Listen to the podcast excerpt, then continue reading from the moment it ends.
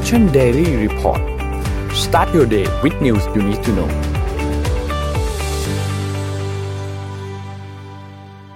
สวัสดีครับขอต้อนรับทุกท่านเข้าสู่ Mission Daily Report นะครับประจำวันที่สิบกันยายนสองพันห้าร้อยหกสิบสี่ครับวันนี้คุณอยู่กับพวกเราสามคนนะครับวันศุกร์เจ็ดโมงเช้าถึงกี่โมงไม่รู้วันนี้วันนี้น่าจะเลิกหน่อยเพราะว่าวันนี้นู่นนี่นั่นให้คุยหลายเรื่องเห็นหน้าสามคนก็มันละครับผมไปเล่าตัวเลขเร็วๆแล้วกันนะฮะครับจำนวนผู้ฉีดวัคซีนนะครับโฟกัสไปที่สองเข็มนะฮะสิบเอ็ดล้านคนก็ดีขึ้นมานิดหนึ่งนะฮะเอ่อความคืบหน้าในการฉีดวัคซีนเนี่ยนะครับเมื่อวานนี้ฉีดไปได้ เจ็ดแสนกว่านะฮะคือพอวัคซีนมีเนี่ยอย่างที่บอกวันละล้านก็ฉีดได้ก็เห็นมาแล้วนะครับเพราะฉะนั้นเนี่ยตอนนี้ก็คือต้องเร่งเอาเข้ามานะฮะไปดูสถานการณ์ผู้ป่วยในโรงพยาบาลสักนิดหนึ่งนะครับตัวเลขที่น่าสนใจอันนี้น่าสนใจให้ดูสองอันที่ที่ผมอยากให้โฟกัสคือเรื่องของผู้ป่วยอาการหนักแล้วก็ผู้ป่วยที่ใส่เครื่องช่วยหายใจซึ่งลดลงนะครับอันนี้ถือเป็นสัญญาณที่ดีเพราะว่าตัวอื่นเนี่ยผู้ติดเชื้ออะไรเอ่ยเนี่ยนะคนก็จะบอกว่าตรวจน้อยอะไรพวกนี้นะซึ่งซึ่งก็ก็ตรวจน้อยจริงเนี่ยนะฮะแต่ว่าตัวนี้เนี่ยผมคิดว่าตัวนี้เป็นตัวเลขที่ในความคิดเห็นของผมนะมันนิพูเลตยากที่สุดนะผู้ช่วยผู้ใส่เครื่องช่วยหายใจเนี่ยไม่รู้จะมันนิพูเลตยังไงนะยากมากนะฮะเอาไปดูผู้ติดเชื้อรายใหม่นะฮะผู้ติดเชื้อรายใหม่นะครับก็เมื่อวานนี้ก็ขึ้นมานิดนึงนะฮะรวม เอ ที เค ให้ด้วยนะรวม เอ ที เค ให้ด้วยเพราะว่าจริงๆก็ควรรวมอ่ะนะฮะแล้วก็การตรวจย้อนหลังเจ็ดวันก็ positive rate ก็ทรงๆอยู่ประมาณนี้นะฮะเอาไปดูที่ตลาดหลักทรัพย์นะครับเมื่อวานตลาดหลักทรัพย์นี่มีก็ก็มีมีหลายข่าวนะฮะตั้งแต่เช้าแล้วแหละมันก็เลยกดดันให้ตลาดหลักทรัพย์เนี่ยปิดลบไปเล็กน้อยนะครับแล้วก็จริงๆมันเกี่ยวข้องกับเรื่องของเฟดด้วยนะเดี๋ยวจะเล่าให้ฟังถ้ามีเวลานะครับไปดูดัชนีตลาดต่างประเทศบ้างครับเมื่อวานก็ยังบวกๆลบๆไม่ได้มีอะไรเยอะนะฮะไม่ได้มีประเด็นอะไรที่น่าตกใจจะเยอะหน่อยกว่าที่ห่างเส็งนะครับราคาน้ำมันดิบโลกเนี่ยยังทรงตัวอยู่แถบนี้นะเอ่อถ้าเป็น Brent Crude Oil ก็เกินเจ็ดสิบมานิดหน่อยนะครับยังไม่ได้มีอะไรขยับเยอะนะครับราคาทองคำนะครับบวกเล็กน้อย ศูนย์จุดสองห้าเปอร์เซ็นต์ นะครับส่วนคริปโตเคอเรนซีฮะก็ทรงนี้ฮะวันก่อนเนี่ยเอาหัวเล่นเอาหัวใจจะวายไปแล้วใช่ไหม ก็วันนี้ก็ให้กลับมาชุ่มชื่นหัวใจหน่อยนะฮะบวกกันไปกันทั่วหน้านะครับแต่บวกไม่เยอะนอกจากโซลนะเรียกว่าเป็นอะไรนะพี่ปิ๊กดาวรุ่งดาวรุ่งดาวรุ่งดาวรุ่งนะฮะเรียกว่ายืนหนึ่งยืนหนึ่งยืนหนึ่งยืนหนึ่งเออใครจะไปไหนไม่รู้แหละผมบวกทุกวันนะฮะเออเออนะก็ทำให้ชุ่มชื่นหัวใจแต่จริงๆแล้วเราไม่ต้องดูตารางคริปโตนี่ไม่ต้องดูในในอย่างนี้ก็ได้นะฮะดูในโพสต์เพื่อนใน Facebook ก็จะรู้เนาะว่าเป็นไงบ้างอะไรนะฮะสถานการณ์มันชัดเจนใน Facebook นะครับเอ่อมีมีสมัครสวัสดีสมาชิกทุกท่านนะฮะวันนี้มีถามว่ามีสนทนาหาธรรมหรือเปล่าไม่มีแต่คิดว่าคงคลายมากๆนะอืมคิดว่าคงคลายมากนะฮะก็ผมไปผมจะอัปเดตข่าวสักนิดนึงก่อนที่เราอาจจะไปประเด็นใหญ่ๆที่คิดว่าสนใจกันนะครับภูเก็ตแซนด์บ็อกซ์นะครับมีการสรุปภาพสองเดือนที่ผ่านมานะครับก็นักท่องเที่ยวนะฮะเป้า หนึ่งแสนคนในสามเดือนนะครับสองเดือนผ่านไปได้มา สองหมื่นหกพันคนนะครับเอ่อตอนนี้ภูเก็ตนะครับก็เอ่อได้ต้อนรับนักท่องเที่ยวไปแล้ว สองหมื่นหกพันสี่ร้อยคนนะครับจำนวนคืนพักสะสมที่เข้ามาคือ สามแสนหกหมื่นหกพันเก้าร้อยเจ็ดสิบเอ็ดคืนนะครับพิจารณาค่าใช้จ่ายต่อคนต่อทริปเฉลี่ยของนักท่องเที่ยวต่างชาติในภูเก็ตแซนด์บ็อกซ์อยู่ที่ หกหมื่นหนึ่งพันแปดร้อยเก้าสิบสี่บาทต่อคนนะครับรายได้จากการท่องเที่ยวในพื้นที่ก็ได้ไปรวมๆสองเดือน หนึ่งพันหกร้อยสามสิบสี่ล้านบาทนะครับสร้างเงินหมุนเวียนในระบบเศรษฐกิจ สามพันแปดร้อยสิบแปดล้านบาทเก็บภาษีได้หนึ่งร้อยเจ็ดสิบเอ็ดล้านบาทรวมถึงการจ้างงานในจังหวัดไป ห้าพันสามร้อยห้าสิบสองตำแหน่งงานค่าตอบแทนสี่ร้อยสิบหกล้านไหลลงสู่แรงงานไทยนะครับอย่างไรก็ดีฮะตัวเลขทั้งหมดของภูเก็ตแซนด์บ็อกซ์ก็ยังห่างไกลจากเป้าหมายที่ทางการเคยตั้งเอาไว้ก็คือเดิมเนี่ยกระทรวงการท่องเที่ยวแห่งประเทศไทยนะครับเอ่อตั้งเป้าหมายว่าสามเดือนแรกก็คือกรกฎาคมถึงกันยายนนี้จะต้องมีนักท่องเที่ยวเดินทางเข้าสู่ภูเก็ตแซนด์บ็อกซ์ หนึ่งแสนคนตั้งเป้ารายได้ แปดพันเก้าร้อยล้านบาทนะครับแต่สองเดือนผ่านไปก็ได้มา สองหมื่นหกพันคนรายได้ หนึ่งพันหกร้อยล้านบาทเท่านั้นก็ตัวแทนจากทททนะครับคุณยุทธศักดิ์สุภศรนะครับผู้ว่าการท่องเที่ยวแห่งประเทศไทยก็เปิดเผยว่าไม่ได้ยอมรับว่าไม่ได้ตามเป้านะครับจากที่ตั้งเป้าเอาไว้แต่ก็เป้าหมายถึงแม้ว่าจะดูยังเป็นไปไม่ได้นะครับแต่ว่าก็ มาเป็นแนวโน้มที่น่าเป็นความสำเร็จที่อาจจะเรียกได้ว่ายังน่าพอใจนะครับตรงที่สร้างความมั่นใจให้แก่คนไทยและก็นักท่องเที่ยวต่างชาติได้นะครับโดยพบอัตราการติดเชื้อที่ค่อนข้างต่ำคือประมาณแค่ ศูนย์จุดสามเปอร์เซ็นต์ เมื่อเทียบกับนักท่องเที่ยวทั้งหมดของ Phuket Sandbox นะครับแล้วก็ส่วนใหญ่ก็มีการตรวจนะครับได้ทำได้ตามมาตรการที่วางเอาไว้นะครับในขณะเดียวกันนะฮะก็ไปคาดหวังที่ไฮซีซั่นนะครับก็เตรียมหารือในการปรับกลยุทธ์ที่จะดึงนักท่องเที่ยวนะครับก็คือยังพบการกระจายตัวของนักท่องเที่ยวนะครับก็พักเฉลี่ย สิบเอ็ดถึงสิบสอง วันที่เข้ามาที่ Phuket Sandbox นะครับมีจำนวนโรงแรมในภูเก็ตที่ได้รับประโยชน์กว่าสี่ร้อยแห่งโดยรวมเมื่อจองยอดจองตลอดไตรมาสสามก็เท่ากับ สี่แสนหกหมื่นสองพันเก้าร้อยหกสิบแปด คืนนะครับเป็นกรกฎาคมทั้งหมด หนึ่งแสนเก้าหมื่น นะครับคืนนะครับก็ได้เรียงตัวเลขเนี่ยค่อนข้างจะดีเทลพอสมควรนะครับที่คุณยุทธศักดิ์เอามาพูดคุยให้ฟังแต่ว่าเอาคำพูดสรุปสุดท้ายของคุณยุทธศักดิ์เลยนะครับก็ Phuket Sandbox ทำให้เราได้เตรียมความพร้อมและสร้างความมั่นใจแก่คนในพื้นที่แม้จะมีปัญหาอุปสรรคแต่ก็ได้รับการแก้ไขกันไปสิ่งที่ททท.มองในตอนนี้คือ High Season ตั้งแต่ไตรมาสสี่ปีนี้จนถึงไตรมาสหนึ่งปีหน้าโดยจะหารือถึงเป้าหมายการดึงนักท่องเที่ยวต่างชาติเข้ามาร่วมกับรัฐมนตรีว่าการกระทรวงการท่องเที่ยวและกีฬาเพิ่มเติมต่อไปนะครับทางด้านคุณณรงค์วุ่นซิ้วนะครับผู้ว่าราชการจังหวัดภูเก็ตก็ยอมรับนะฮะว่าขณะนี้รับมือสายพันธุ์เดลต้าไม่อยู่แต่ทางออกคือทำให้คนคิดว่าต้องอยู่กับมันให้ได้โดยสิ่งสำคัญที่สุดคือการรักษาภูเก็ตแซนด์บ็อกซ์เอาไว้เพราะเป็นทางรอดเศรษฐกิจเป็นทางเดียวเท่านั้นครับอืมแต่ว่าดูจากเอ่อรายจ่ายก็หมายถึงว่าคนที่ใช้จ่ายเนี่ยใช้ได้นะฮะหมายถึงว่าจริงๆแล้วเนี่ยอันนี้คือตัวที่เราพยายามจะเพิ่มเนาะครับเกณฑ์ปกติหกหมื่นกว่าบาทต่อคนถือว่าใช้ได้เพราะอันนี้แหละคือสิ่งที่ประเทศไทยเราต้องต้องการเลยในในแผนการท่องเที่ยวยุคใหม่ก็คือไม่ใช่จำนวนละแต่มันก็จะต้องเป็นในแหละปริมาณค่าใช้จ่ายมาน้อยคนแล้วก็จ่ายต่อหัวสูงขึ้นหน่อยใช่มาน้อยคนแล้วจ่ายต่อหัวสูงขึ้นนะฮะเพราะสมัยก่อนน้อยมันมันลงไปเยอะอืมอืมคือมากันเยอะทรัพยากรอันนี้ก็จะมีหัวหินด้วยใช่ไหมอ่าสมุย plus สมุยก่อนโมเดลพัทยาสมุยก็ไปแล้วนี่ใช่ไหมฮะจะทำหัวหินต่อพัทยาหัวหินอืมอืมก็จับตาดูกันต่อไปนะครับก็หวังว่าเป็นกำลังใจให้กับพี่น้องในอุตสาหกรรมการท่องเที่ยวการท่องเที่ยวทุกท่านนะครับก็ทุกคนก็ตั้งเป้าหมายจากตั้งความหวังจากภูเก็ตนี่แหละถ้ามันสำเร็จสักระดับหนึ่งก็น่าจะเป็นโมเดลให้จังหวัดเชียงใหม่เขาไม่มีใช่ไหมเชียงใหม่ไม่ได้ทำแซนด์บ็อกซ์อะไรแบบไม่มีใช่ป่ะไม่ได้อยู่ในลิสต์ป่ะมันมีอยู่สิบจังหวัดนะครับที่จริงๆทททเขาตั้งไว้ผมจำไม่ได้ละใช่ใช่ตั้งแต่เริ่มอ่านข่าวมาต้นปีเนี้ยเขาคุยว่าจะทำในพื้นที่10 10จังหวัดแต่ว่าคือจังหวัดอื่นนะไม่ได้พูดถึงเลยเพราะว่าทุกคนก็สนใจภูเก็ตกับสมุยก่อนอืมอืมว่าสำเร็จหรือเปล่านะครับใช่เมื่อคืนผมสัมภาษณ์อาจารย์ณัฐวุฒิเผ่าทวีนะครับก็ก็เดี๋ยวจะเอามาออกในในใน Mission to the Moon นี่แหละแต่ว่าเล่าเล่าให้ฟังว่าตอนเนี้ยก็คือคือตอนนี้ที่อังกฤษเองเนี่ยตัวเลขสูงนะฮะตัวเลขสูงแต่ว่าเขาไม่ตกใจกันเลยเพราะว่าหนึ่งหนึ่งคือเขารวม เอ ที เค ท้องถิ่นนี่ตัว เอ ที เค แบบโหเยอะมากเยอะเยอะแบบเยอะจริงๆนะแล้วก็คือเขาโฟกัสไปที่ตัวเลขของคนที่อยู่ในโรงพยาบาลแล้วก็ตัวเลขผู้เสียชีวิตตัวเลขผู้เสียชีวิตของเขาเนี่ยตีกลับขึ้นมาหลักร้อยกว่าก็จริงแต่เขาก็ยังไม่ตกใจเพราะเขารู้สึกว่าเออคนที่ต้องต้องถูกปกป้องก่อนนะคือผู้สูงอายุเนี่ยฉีดวัคซีนไปเรียกว่าเกือบครบแล้วเอ่อคนคนที่ป่วยตอนนี้ส่วนใหญ่เนี่ยหนึ่งไม่ไม่ยอมฉีดวัคซีนอันเนี้ยอันเนี้ยป่วยนะฮะแล้วก็อีกอันหนึ่งก็คือเด็กเลยที่ฉีดวัคซีนไม่ได้วัยรุ่นอ่ะเอออันนี้อันนี้ก็เป็นอีกกลุ่มหนึ่งที่น่าเป็นห่วงเหมือนกันนะครับซึ่งตอนนี้เนี่ยประเทศไทยเองก็มีกำลังต้องต้องใช้คำว่ากำลังต่อสู้อยู่นะฮะระหว่าง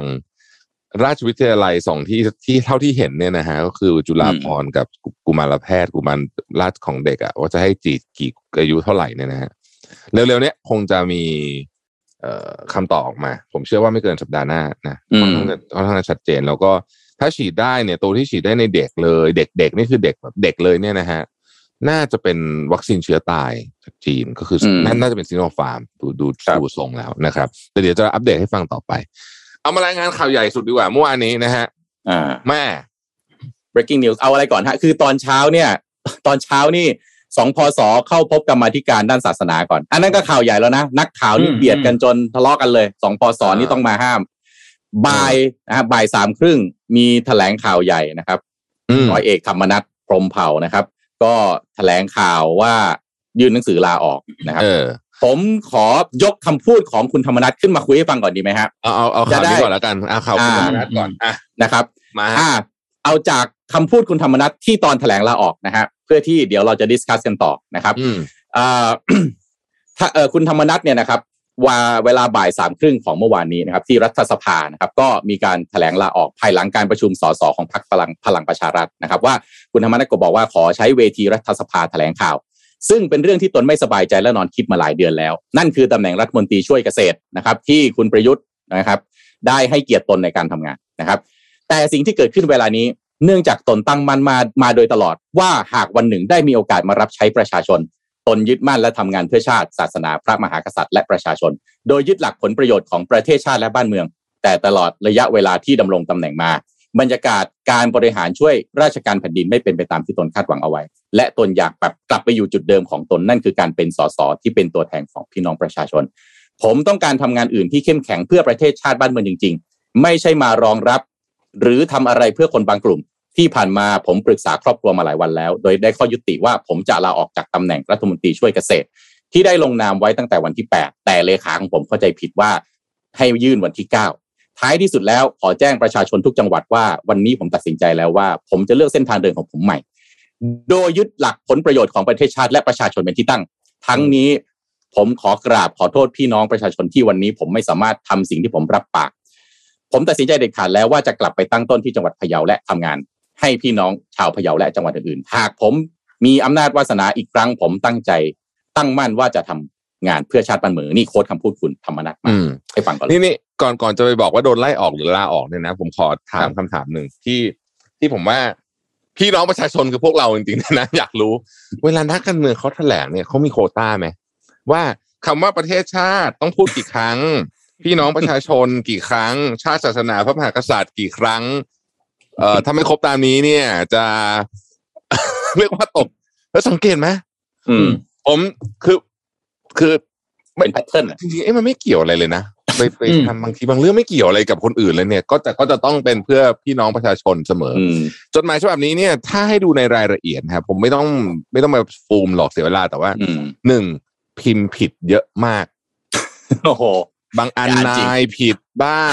บางอันก็เรียกร้อยเอกธรรมนัสบ้างในเนี้ยเรียกตัวเองผิดสามครั้งสองไม่มีอยู่คำหนึ่งฮะขอแสดงความนับถือฮะนึกออกไหมคำลงท้าย best regards ตรงเนี่ยอ่าบนลายเซ็นขอแสดงความนับถือไม่มีเส้นที่เรียงกันเห็นไหมฮะดูดูเส้นซ้ายมือนะฮะเรื่องเรียงไม่ตรงฮะมันเหมือนเอออ่าไม่ตรงไม่ตรงบอกว่าพิมพ์แบบไม่ค่อยใส่ใจอะไรทำนองนี้แบบเหมือนรีบรีบมากๆนะครับแล้วเลขาที่บอกว่ายื่นผิดวันให้ยื่นวันที่แปดไปยื่นวันที่เก้าเลยเนี่ยนะฮะไล่ออกไปยังเลขาคนนั้นนะเพราะว่าเรื่องใหญ่มากไม่น่าผิดใช่ไหมใหญ่มากใช่ไปดูราชกิจจาดีกว่าอ่ะไปดูราชกิจจาดีกว่านะฮะเออเดี๋ยวนะผมอ่ะราชกิจจานี่มาแล้วราชกิจจาเนี่ยราชกิจจาเนี่ยบอกว่าอ่านายกรัฐมนตรีไปหารือพูดง่ายคือนายกรัฐมนตรีไปหารือกับ เอ่อในหลวงนะฮะแล้วก็บอกว่าสองคนนี้นะครับก็คือคุณนฤมลพิญโยสินวัฒน์แล้วก็ร้อยเอกธรรมนัสเนี่ยไม่เข้าใจคำว่าอะไรผมผมผมผมผมอ่านให้คุณอ่าอ่าเอาตอนต้นที่ไล่ไล่มาตั้งแต่การแต่งตั้งอะไรเอาผมมาที่เนื้อความเลยนะบัดนี้นายกรัฐมนตรีได้กราบบังคมทูลว่าสมควรให้รัฐมนตรีบางคนพ้นจากความเป็นรัฐมนตรีเพื่อความเหมาะสมและบังเกิดประโยชน์แก่ราชการอาศัยอำนาจตามความในมาตราหนึ่งร้อยเจ็ดสิบเอ็ดของรัฐธรรมนูญแห่งราชอาณาจักรไทยจึงทรงพระกรุณาโปรดเกล้าให้รัฐมนตรีดังต่อไปนี้พ้นจากความเป็นรัฐมนตรีหนึ่งร้อยเอกธรรมนัสพรหมเผ่าและสองนางณฤมลพิญโยสินวัฒน์ทั้งนี้ตั้งแต่บัดนี้เป็นต้นไปประกาศณวันที่แปดกันยายนอืมแปดกันยายนคือวันพุธนะวันพุธแต่คุณธรรมนัสยื่นเก้าก็เลขายื่นผิดไงคุณโทมัสโธ่เลขาคนนั้นหัวขาดไปยังฮะอ่ะแต่ว่าเดี๋ยวนะฮะเดี๋ยวผมจะให้ทีมงานเอานี้ขึ้นมาเป็นเดี๋ยวเดี๋ยวเดี๋ยวจะวิจารณ์นี้นะฮะเอาราชกิจจาบอกทีมงานแล้วกันน้องพลอยเอาราชกิจจาตอนที่คุณปรีดีดาวฉายลาออกมาให้ดูอ่าเปรียบเทียบใช่ไหมนี่มันต้องเทียบกันอันนี้เพราะราชกิจจานี้เขียนชัดเจนเขียนแบบนี้ภาษาชาวบ้านแปลว่าไล่ออกอืมถูกไหมถูกไหมภาษาชาวบ้านแปลว่าไล่ออกนะอ่ะเอาเดี๋ยวจะให้ดูราชกิจเพราะราชกิจจาของคุณปรีดีดาวฉายเนี่ยเขียนชัดเจนไว้แบบนี้ไม่ต้องดูก็ได้ผมเล่าให้ฟังเขียนว่าเนื่องจากรัฐมนตรีท่านนี้ยื่นใบลาออก จึงสิ้นสุดความเป็นรัฐมนตรีไปตามรัฐธรรมนูญมาตราบลาบลาตามนี้เพราะฉะนั้นเนี่ยถ้าดูแบบนี้ยังไงเราก็ต้องยึดเอกสารตามราชกิจจาแปลว่าจดหมายลาออกนี่คือแก้เกอร์เรียกอย่างนี้ได้ไหมแก้เกอร์แก้เกอร์แก้เกอร์นะฮะคือโดยโดยดีเทลเนี่ยครับคือรัฐมนตรีที่ลาออกไปก่อนหน้านี้นะครับเป็นไปตามรัฐธรรมนูญหกสิบมาตราหนึ่งร้อยเจ็ดสิบวรรคสองคือความเป็นรัฐมนตรีสิ้นสุดลงเฉพาะตัวเมื่อลาออกแต่ของร้อยเอกธรรมนัสเนี่ยออกตามรัฐธรรมนูญปีหกสิบมาตราหนึ่งร้อยเจ็ดสิบเอ็ดนะฮะระบุว่าพระมหากษัตริย์ทรงไว้ซึ่งพระราชอำนาจในการให้รัฐมนตรีพ้นจากความเป็นรัฐมนตรีตามที่นายกรัฐมนตรีถวายคำแนะนำคนละมาตราเลยนะครับใช่ใช่คุณธรรมนัสกับอันก่อนหน้านี้เอาใหม่คุณโทมัสเอาตรงนี้ให้ท่านผู้ฟังฟังใหม่อีกหนึ่งรอบชัดชัดชัดชัดอ่าครับอ่าลาออกเองคือลาออกเองเนี่ยคือเป็นไปตามรัฐธรรมนูญหกสิบมาตราหนึ่งร้อยเจ็ดสิบวรรคสองเอ่อหนึ่งร้อยเจ็ดสิบวงเล็บสองความเป็นรัฐมนตรีสิ้นสุดลงเฉพาะตัวเมื่อลาออกแต่ของคุณธรรมนัสและคุณนฤมลเนี่ยออกตามรัฐธรรมนูญปีหกสิบมาตราหนึ่งร้อยเจ็ดสิบเอ็ดเมื่อกี้หนึ่งร้อยเจ็ดสิบวรรคเอ่อวงเล็บสองอันนี้หนึ่งร้อยเจ็ดสิบเอ็ดระบุว่าพระมหากษัตริย์ทรงไว้ซึ่งพระราชอำนาจในการให้รัฐมนตรีพ้นจากความเป็นรัฐมนตรีผมผมอ่านฟังช้าๆนะหนึ่งร้อยเจ็ดสิบเอ็ดมาตราหนึ่งร้อยเจ็ดสิบเอ็ดคือออกเพราะพระมหากษัตริย์ทรงไว้ซึ่งพระราชอำนาจในการพูดง่ายคือปลดออกนั่นแหละอืมอืมก็แกเกอร์หรือเปล่าจะบอกออกเองก็ได้อ่ะนี่อ่ะผมผมเพิ่มให้อยู่แล้วเมื่อวานนักข่าวก็เลยตามไปถามท่านนายกนะฮะตามไปถามท่านนายกที่เมื่อวานนี้ท่านนายกไปเปิดตรวจเยี่ยมโรงพยาบาลสนามนะครับที่โรงพยาบาลปิยเวชของกลุ่มปตท.นะครับเพียงไรสินักข่าวก็ถามว่าก่อนจะแถลงท่านนายกเหมือนรู้เลยวันนี้เจอแน่ขึ้นโพเดียมปั๊บถอนหายใจเฮือกใจคือให้นักกะให้นักข่าวรู้เลยให้นักข่าวได้ยินเลยว่าถอนหายใจเลยอย่างนี้เหรอเอออย่างนั้นเลยนะครับอยากถามอะไรถามมาอย่างเงี้ยเหรอเออใช่ถูกต้องใช่ใช่อยากถามอะไรถามมานะครับก็นายกรัฐมนตรีก็บอกว่าลาการลาออกของรัฐมนตรีคุณธรรมนัสเนี่ยได้ข่าวว่าลาออกแล้วได้ข่าวว่าลาออกแล้วนะครับซึ่งก่อนหน้านี้ร้อยเอกธรรมนัสก็เคยพูดอยู่แล้วว่าไม่ต้องเป็นรัฐมนตรีก็ได้เป็นสสก็สามารถช่วยประชาชนได้จากนี้ไปก็เป็นเรื่องของพรรคนะฮะว่าจะทำอย่างไรแต่ยืนยันมีคนทำงานให้อยู่แล้วทีนี้คนก็ถามท่านนายกว่าสรุปเขาลาออกหรือถูกปรับออกคะท่านนายกรัฐมนตรีบอกว่าเขาลาออกเองนะครับแต่นักข่าวก็เก่งย้ำไปถามต่ออีกแต่เนื้อความในราชกิจจาเนี่ยระบุว่านายกรัฐมนตรีกราบบังคมทูลว่าสมควรให้รัฐมนตรีพ้นจากตำแหน่งท่านนายกก็เลยพูดต่อไปว่าจะไปจะไปจะมาอย่างไรขอขออนุญาตยกคำพูดท่านนายกนะเพราะว่าตีความไม่ออกจริงจะไปจะมาอย่างไรไม่ขอตอบแต่ตนสั่งของตนซึ่งการปรับออกไม่ต้องแจ้งใครเป็นเหตุผลส่วนตนและย้ำอีกว่าเป็นของตนและการทำงานที่ผ่านมาของสองรัฐมนตรีช่วยเป็นอย่างไรนั้นขอให้ประชาชนไปดูเอาแล้วกันอ่ะก็ตีความกันว่ายังไงช่วยบอกทีเออก็นั่นแหละก็ก็คือก็คือถ้าพูดอย่างนี้ผมก็แปลว่าท่านไล่ออกอ่ะเออเรื่องเรื่องของผมนั่นแหละจะไปถามเยอะแบบนี้พวกนักข่าวเนี่ยโอ้ไปถามอย่างอื่นบ้างนะเขาพอออกออกไปแล้วจะถามอะไรอีกเงี้ยเหรออ่าประมาณว่าคนรู้อยู่แล้วยังจะมาถามอีกอะไรแบบนี้ถ้าเป็นสไตล์ท่านก่อนที่ยังมีอภิปรายนะก็อาจจะใส่อารมณ์กว่านี้ก็รู้อยู่แล้วยังจะมาถามอีกทำไมอะไรถามทำไมขอโรลเพลย์ขอโรลเพลย์ครับคุณธรรมอาจจะดีละขอโรลเพลย์รู้อยู่แล้วจะถามทำไมอะไรทำนองนี้นะเออแต่สิ่งที่น่าสนใจคือข่าวลืออ่าอืมอืมข่าวลือนี่เยอะมากเยอะจริงๆโอ้โหเมื่อคืนเนี่ยข่าวลือเยอะมากๆเลยเนี่ยนะครับตั้งแต่ข่าวลือที่หนึ่งซึ่งเราจะมาถกเถียงกันหน่อยนะข่าวลือที่หนึ่งบอกว่าลุงป้อมพลเอกประวิตรเนี่ยไม่รู้เรื่องอืมอืมไม่รู้หมายถึงว่าหรือเพิ่งมารู้เรื่องแล้วกันเป็นไปได้ไหมคุณโทมัสคิดว่าตอนนี้ถ้าพูดก็พูดนะผมก็พยายามไปฝังตัวอยู่ในห้องไลน์แล้วดูแต่ละห้องไลน์การเมืองคุยอะไรกันก็ทุกคนก็บอกว่าตอนนี้มันก็เดากันหมดนะสำนักข่าวแต่ละสำนักก็แล้วแต่สายข่าวของตัวเองจิ้งจกตุ๊กแกที่ฝังตัวอยู่ที่ทำเนียบเนี่ยทักอะไรมาบอกก็ว่ากันไปแต่ว่าอีกด้านนึงก็บอกว่าจริงๆแล้วเนี่ยคุณร้อยเอกธรรมนัสเนี่ยจะยื่นลาออกตั้งแต่ต้นอาทิตย์แล้วแต่บิ๊กป้อมก็เป็นคนห้ามไว้เองยังยังเอาไว้เพราะว่าอีกด้านนึงเนี่ยเมื่อวานผมสัมภาษณ์ผู้เชี่ยวชาญด้านอยู่ดีลืมชื่ออาจารย์อาจารย์บอกว่าร้อยเอกธรรมนัสเนี่ยอยากให้นึกถึงสมัยก่อน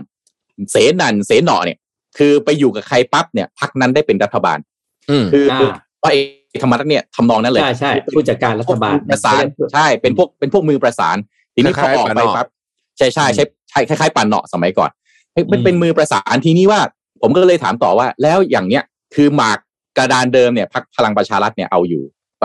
ความกลมเกลียวภายในพรรคเนี่ยดีตอนนี้พอร้อยเอกธรรมนัสออกไปเนี่ยพรรคหนึ่งนะพรรคจะเป็นอย่างไรสองรัฐบาลจะเป็นอย่างไรในมุมมองอาจารย์เนี่ยรัฐบาลมีโอกาสถึงขั้นยุบสภาแต่ต้องดูวันนี้เรื่องการเอ้นั่นน่ะแก้รัฐธรรมนูญอ่าวันนี้มีเรื่องแก้รัฐธรรมนูญต้องติดตามใช่แต่ว่าแล้วตำแหน่งเอ่อตำแหน่งเลขาธิการพรรคล่ะเออตอนนี้แกยังเป็นอยู่เนี่ยแหละไม่ใช่แกยังเป็นอยู่เลเลขาล่างไปลาออกหรือยังยังยังแกยังเป็นเลขาธิการพรรคอยู่โอเคไม่ไม่ถึงว่าเลขาคุณธรรมนัสอ่ะที่ส่งไปลาออกสิบวันอ่ะเออหรืออาจจะไม่ออกคาคาไว้แต่ก็คงออกแหละสุดท้ายก็คงออกอยู่ดีอ่ะคงออกไหมเออแล้วแล้วถ้าออกข่าวลือที่สองก็คือว่าลุงป้อมจะลาออกจากหัวหน้าพรรคจริงไหมเนี่ยแหละเนี่ยเนี่ยเออจริงไหมอันนี้เรื่องใหญ่นะก็ถ้าคอรมอต่อยคนก็แตกแตกแน่นอนแพ้แตกพรรคแตกแน่นอนเออมีสายข่าวสายหนึ่งมาเขาบอกว่าจริงๆสามปอเนี่ยไม่ได้ไม่ได้ on the same page พร้อมกันสักทีเดียวในกรณีของคุณธรรมนัสหมายถึงว่าเหมือนกับลุงป้อมไม่ได้เห็นด้วยอืมอืมไม่ไม่ได้เห็นไม่ได้อ่ะไม่ได้เห็นตรงกันอันนี้อันนี้ขอเน้นขอเน้นว่าข่าวลือนะขอขึ้นป้ายหลังเลยข่าวลือนะอย่างนี้คือไวนิวร้อยให้ข่าวลือคือเขาบอกว่าลุงลุงป้อมเนี่ยคือมารู้เหมือนคนสุดท้ายอ่ะแต่ก็ต้านสองอีกสองอีกสองคนไม่อยู่นะทีนี้ถ้ามันเป็นอย่างนั้นจริงเนี่ยแล้วลาออกโอ้โหผมว่าคราวนี้นี่ก็คือคือถ้าลุงป้อมลาออกจากหัวหน้าพรรคจริงเนี่ยลุงพลเอกประวิตรลาออกจริงเนี่ยมีโอกาสถึงขั้นยุบสภาที่อย่างที่คุณโทมัสว่าจริงๆเพราะว่าแล้วอันนี้นี่ก็เหมือนกับที่พี่ตุ้มเคยพูดไว้ใน Power Game นะบอกว่าสนิมเกิดจากเนื้อในตนนะไม่ได้เกี่ยวอะไรนี่ไม่ได้เกี่ยวอะไรกับชาวบ้านเลยนะฮะใช่ใช่ปะใช่ใช่ไม่ได้เกี่ยวกับชาวบ้านเลยน่าสนใจทางฝ่ายค้านผมถามผมก็ถามอาจารย์นะถามว่าอาจารย์มีโอกาสไหมคุณธรรมนัสเนี่ยคือคุณธรรมนัสอย่างนี้คุณธรรมนัสเนี่ยต้องจากเดิมเนี่ยแกเป็นมือประสานของไทยรักไทยแล้วก็พลังประชาชนมาก่อนย้อนกลับไปให้แต่คุณธรรมนัสเนี่ยสนิทกับคุณเยาวภาเจแดงเจแดงเนี่ยแหละนะฮะเยาวภาวงกวดใช่กลุ่มวังบัวบานซึ่งตอนนี้ในพรรคพลังประชาชนเนี่ยเขาปรับโครงสร้างเพื่อไทยทั่วทีเพื่อไทยเขาปรับโครงสร้างกันเยอะก็โดนยุบบ่อยจำชื่อไม่ทักไม่ได้ใช่ใช่เปลี่ยนบ่อยเปลี่ยนรีแบรนด์บ่อยนะฮะเพราะฉะนั้นเนี่ยก็อาจจะไม่ได้สามารถกลับไปแบบโอ้เข้าไปกับเพื่อไทยได้เต็มที่แต่อาจจะมีการจับมือไหมด้วยความที่มันในวงการการเมืองเนี่ยไม่มีมิตรแท้ศัตรูถาวรก็เป็นไปได้มันจะเป็นการผลักมิตรไปเป็นศัตรูหรือเปล่าอันนี้ก็น่าสนใจหลังจากนี้จะเป็นไงแต่ว่าคนก็ถามถามว่าแล้วคุณธรรมนัสเนี่ยสรุปจะไปพรรคไหนเพราะว่าถ้าพวกก็พูดคนก็บอกว่าเฮ้ยคนก็แย่งตัวคุณธรรมนัสเอาการพอสมควรนะถึงแม้จะมีเรื่องภาพพจน์มีเรื่องอะไรอย่างเงี้ยแต่คนก็คิดว่าคุณธรรมนัสน่าจะกลับไปตั้งพรรคของตัวเองจะเป็นพลังพะเยาอะไรก็ตามแต่อะไรทำนองเนี้ยผมก็คิดว่าอย่างนั้นอ่ะเพราะผมคิดว่าเพื่อไทยเขาเหมือนเขาเขาเลยจุดนั้นมาแล้วอ่ะอืมใช่ไหมคือตอนนี้จะไปเพื่อไทยผมว่าก็คงจะยากลำบากลำบากพรรคเอ่อคุณหญิงสุดารัตน์ก็ไม่น่าจะไปได้โอ้ไม่น่าจะไปได้ไม่น่าจะไปได้มีพรรคอะไรกันภูมิใจไทยเลยก็ไม่น่าจะได้หรอกพวกนั้นก้าวไกลตัดทิ้งตัดอ๋อมันแน่นอนแล้วฮะครับไม่แน่นะเรื่องการเมืองโถคุณจะรู้อะไรไม่ไม่แต่พรรคก้าวไกลเขาแน่นอนอันนี้คือเราค่อนข้างที่จะเดาได้เขาแต่เขาแต่อินดี้ใช่ไหมมีแนวเดี๋ยวนี้วันนี้วันนี้เนื่องจากเราอยู่กันสามคนแล้วคุณธรรมนัสกับพี่ปิ๊กว่างมาเนี่ยยาวปะได้น่าจะยาวนับไปเป็นสนทนาหาธรรมเวอร์ชันมินิแล้วกันนะครับผมผมเริ่มแจกก่อนแชร์กันหน่อยแชร์กันหน่อยนะฮะวันนี้พิเศษแจกหนังสือผมนี่แหละแล้วก็ต้องแจกไปเยอะเพราะหนังสือผมเยอะเนี่ยนะรุ่งอรุณแห่งการเปลี่ยนแปลงวันนี้ยี่สิบเล่มพิเศษกว่านั้นคือสมมูลทำงานหน่อยนะให้ใครเนี่ยไปถามเขาด้วยว่าอยากได้ลายเซ็นแล้วก็จะเขียนถึงใครหรือเปล่านะเฮ้ยโอ้โหอะไรเนี่ยสมมูลไปถามมานะสมมูลสมมูลตื่นยังไงอ๋อมาแล้วนี่มาแล้วมาแล้วโอเคนะสมมูลเป็นใครแชร์แชร์นะฮะยี่สิบเล่มเอาไปก่อนเลยตกอ่อนใช่ไหมบอกอ่อนยี่สิบเล่มนะฮะยี่สิบเล่มสมมูลไปสมมูลเลือกใครก็ไปถามเขาด้วยนะครับว่าอยากได้อยากได้ลายเซ็นหรือเปล่าบางบางคนเขาไม่อยากได้นะฮะไม่ใช่ว่าเซ็นเขาเขาอยากได้ใช่ใช่เซ็นนะเอาใครแชร์ใครแชร์เราเราจะแจกยี่สิบเล่มวันนี้นะฮะอืมครับอ่ะผมขออนุญาตรายงานเรื่องเกี่ยวกับเศรษฐกิจสักนิดนึงก่อนนะครับอันดับสิบกองทุนผลงานดีเด่นก่อน นะก่อนที่เราจะไปต่อนะครับเพราะว่าหลายท่านตอนนี้ต้องมาปรับพอร์ตเรื่องการลงทุนกันยกใหญ่พอสมควรเหมือนกันอาจจะต้องย้ายมาจากบิตคอยน์บางอันไหมอาจจะต้องย้ายมาจากคริปโตบางอันไหมมาลงในสินทรัพย์ที่อาจจะความเสี่ยงลดลงไหมซึ่งกองทุนเนี่ยก็เป็นอีกหนึ่งช่องทางนะครับโดยทาง Easy Invest นะครับซึ่งก็เป็นแอปที่เราแนะนำมาโดยตลอดเนี่ยนะครับในเรื่องการลงทุนนะก็อธิบายนะครับเดือนสิงหาคมเป็นเดือนที่ตลาดหุ้นไทยครับสามารถสร้างผลตอบแทนได้โดดเด่นกว่าตลาดหุ้นทั่วโลกนะครับโดย Set Index เนี่ยสามารถสร้างผลตอบแทนได้รวมนะครับ แปดจุดสองเปอร์เซ็นต์ นะครับส่งผลให้กองทุนรวมสิบอันดับเป็นกองทุนที่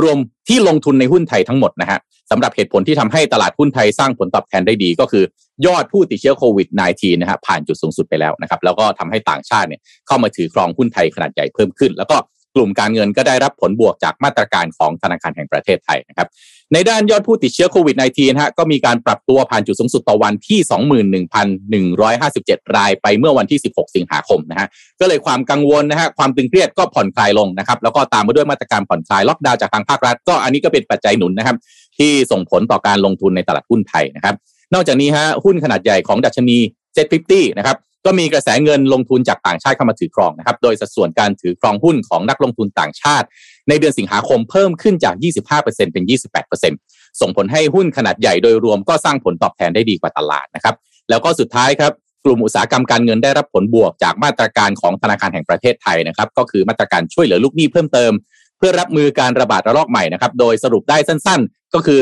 ขยายแล้วก็ลดอัตราเงินส่งเข้ากองทุน เอฟ ไอ ดี เอฟ นะครับผ่อนผันการจัดชั้นหนี้นะครับแล้วก็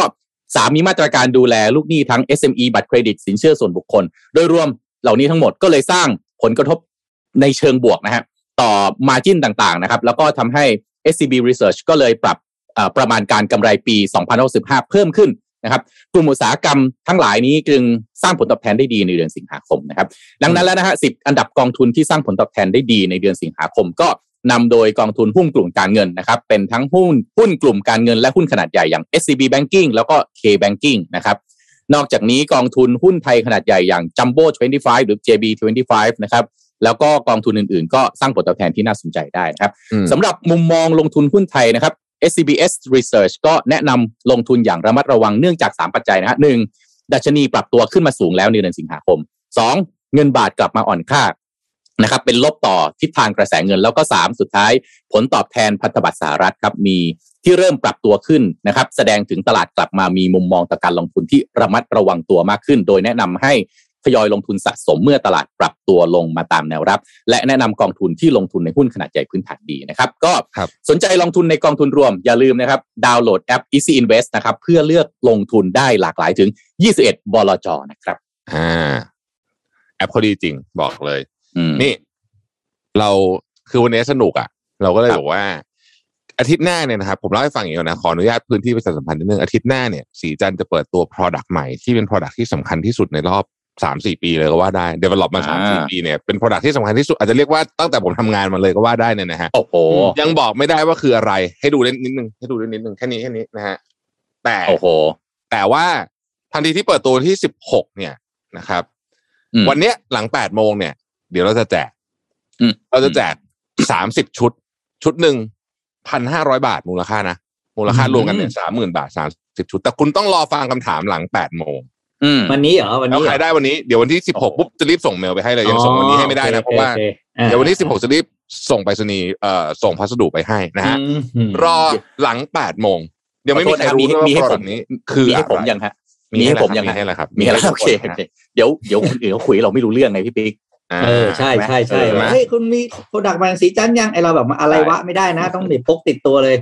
ใช่ใช่ใช่อ่ะเดี๋ยวไปดูข่าวว่าไม่เดี๋ยวครับเอาไปดูแบบอะไรที่มันแบบว่าอ่ะอ่ามีสาระบ้างนะครับอันนี้ผมพาไปเล่าเรื่องนึงก่อนที่อ่าเอาที่ไหนก่อนข่าวมันเยอะมากวันนี้เอาที่นี่ก่อนไปที่จีนก่อนที่จีนเนี่ยอ่าไปที่ไหหนานซึ่งเป็นเมืองที่ผมบอกเลยว่าเป็นเมืองแรกที่ผมจะไปนะถ้าถ้าเขาเปิดโลกเปิดอะไรแล้วเปิดแล้วเดินทางเนี่ยนะที่ไหหนานเนี่ยนะครับก็เพิ่งเปิดตัวเทคโนโลยีใหม่ก็คือโครงการทำความเย็นใช้พลังงานคาร์บอนต่ำที่ช่วยลดการปล่อยก๊าซคาร์บอนออกสู่ออกสู่โลกนะครับโดยที่เมืองตากอากาศซันย่าเนี่ยนะบริษัท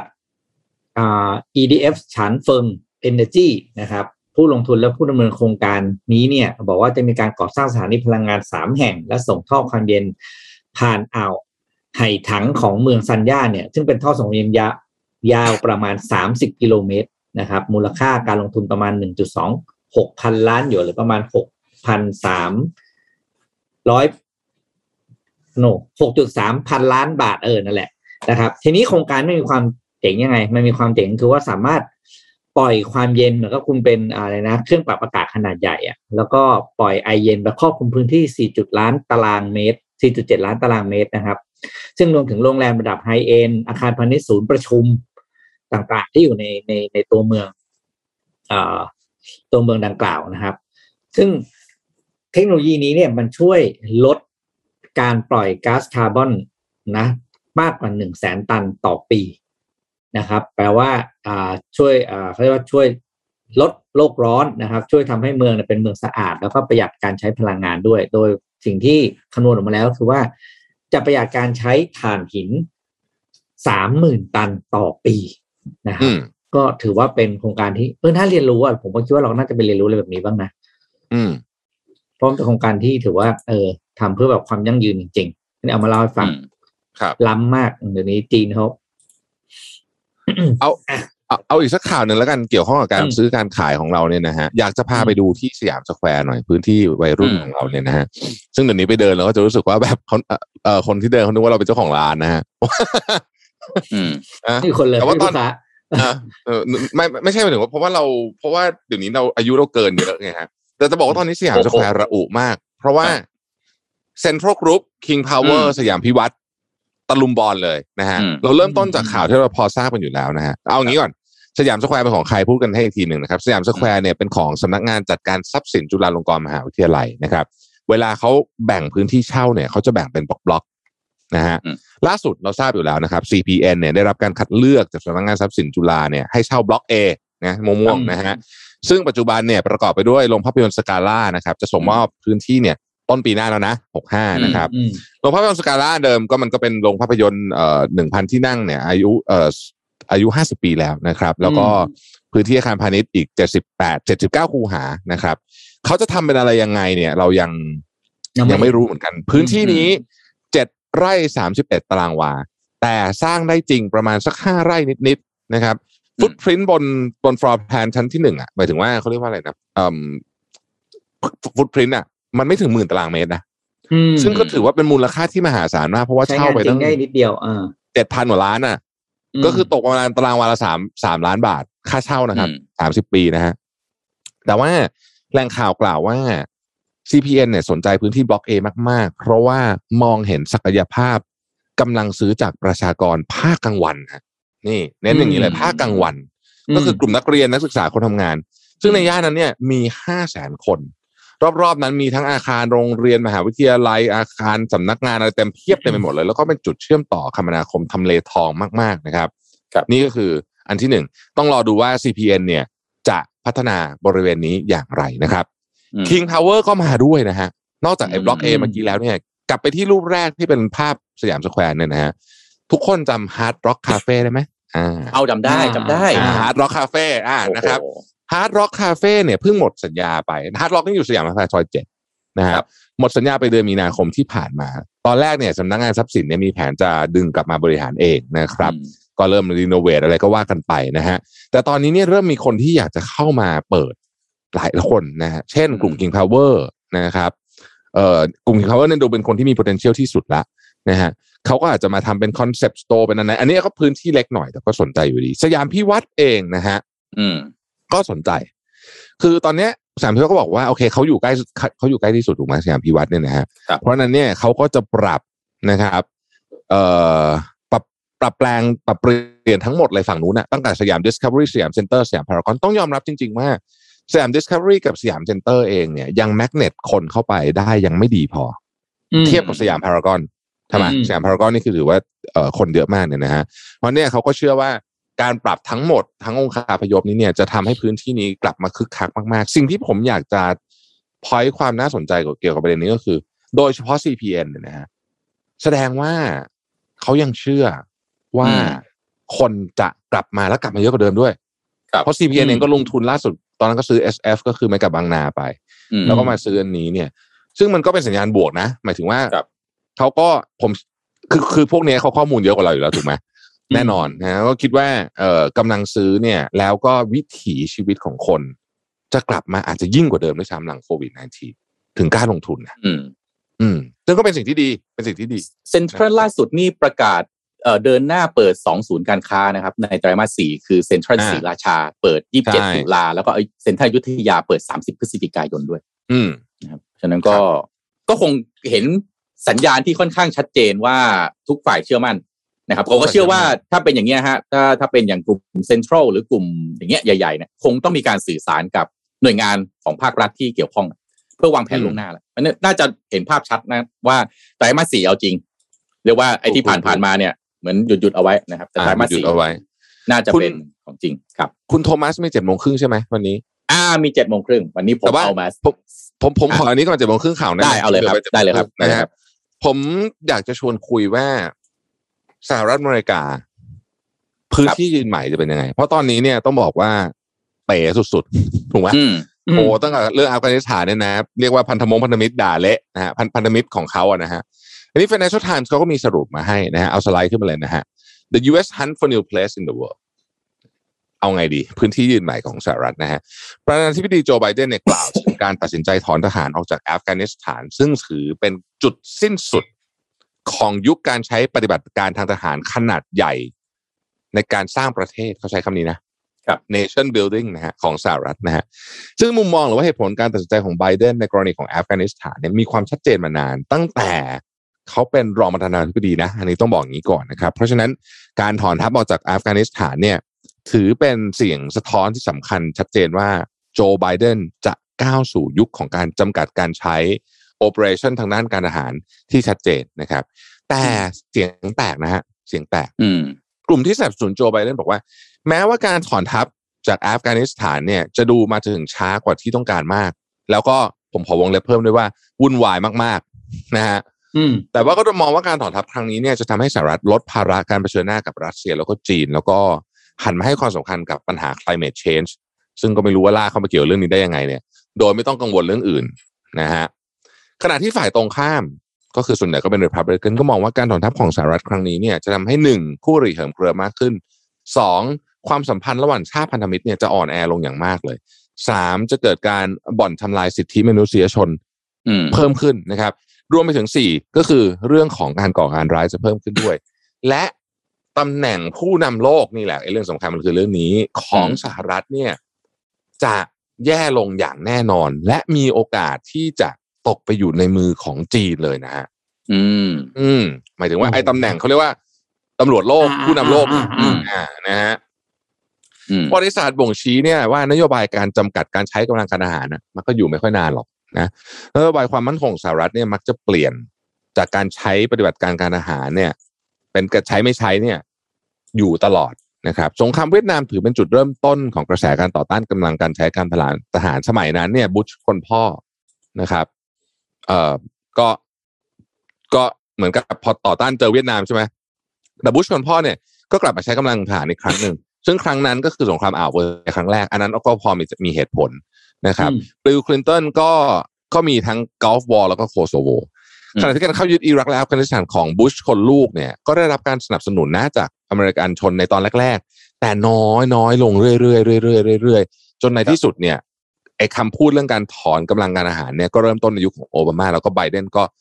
จบเรื่องนี้ไปแบบโดนด่าเยอะมากต้องบอกแบบนี้นะครับนักวิเคราะห์ต่างประเทศมองว่าคำพูดของไบเดนเนี่ย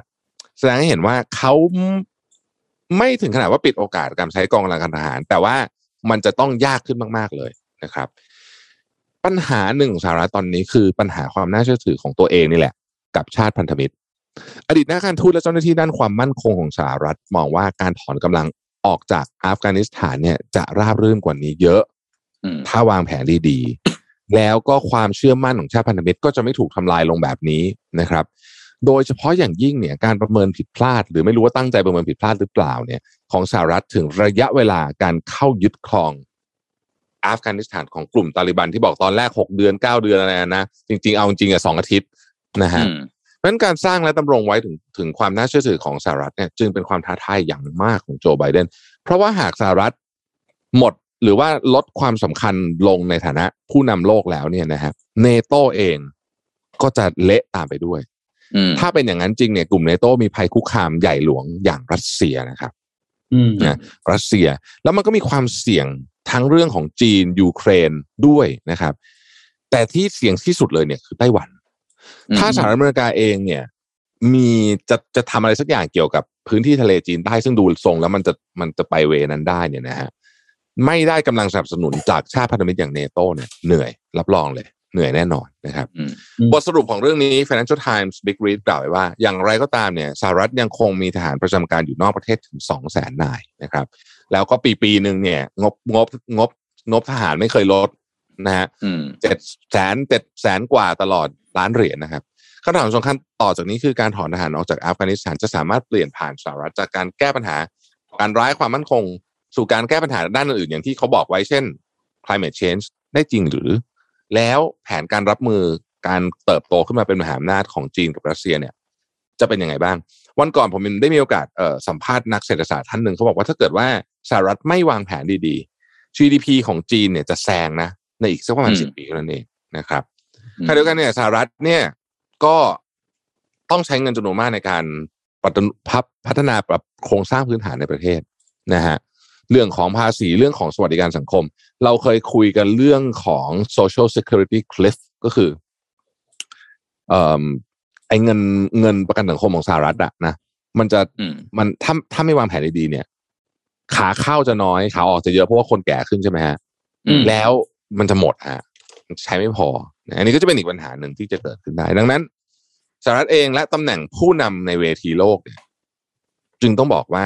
น่าติดตามมากสั่นคลอนและน่าติดตามอย่างมากอืมน่าสนใจมากนะครับเรื่องนี้ว่ามันจะเกิดการชิฟต์อย่าง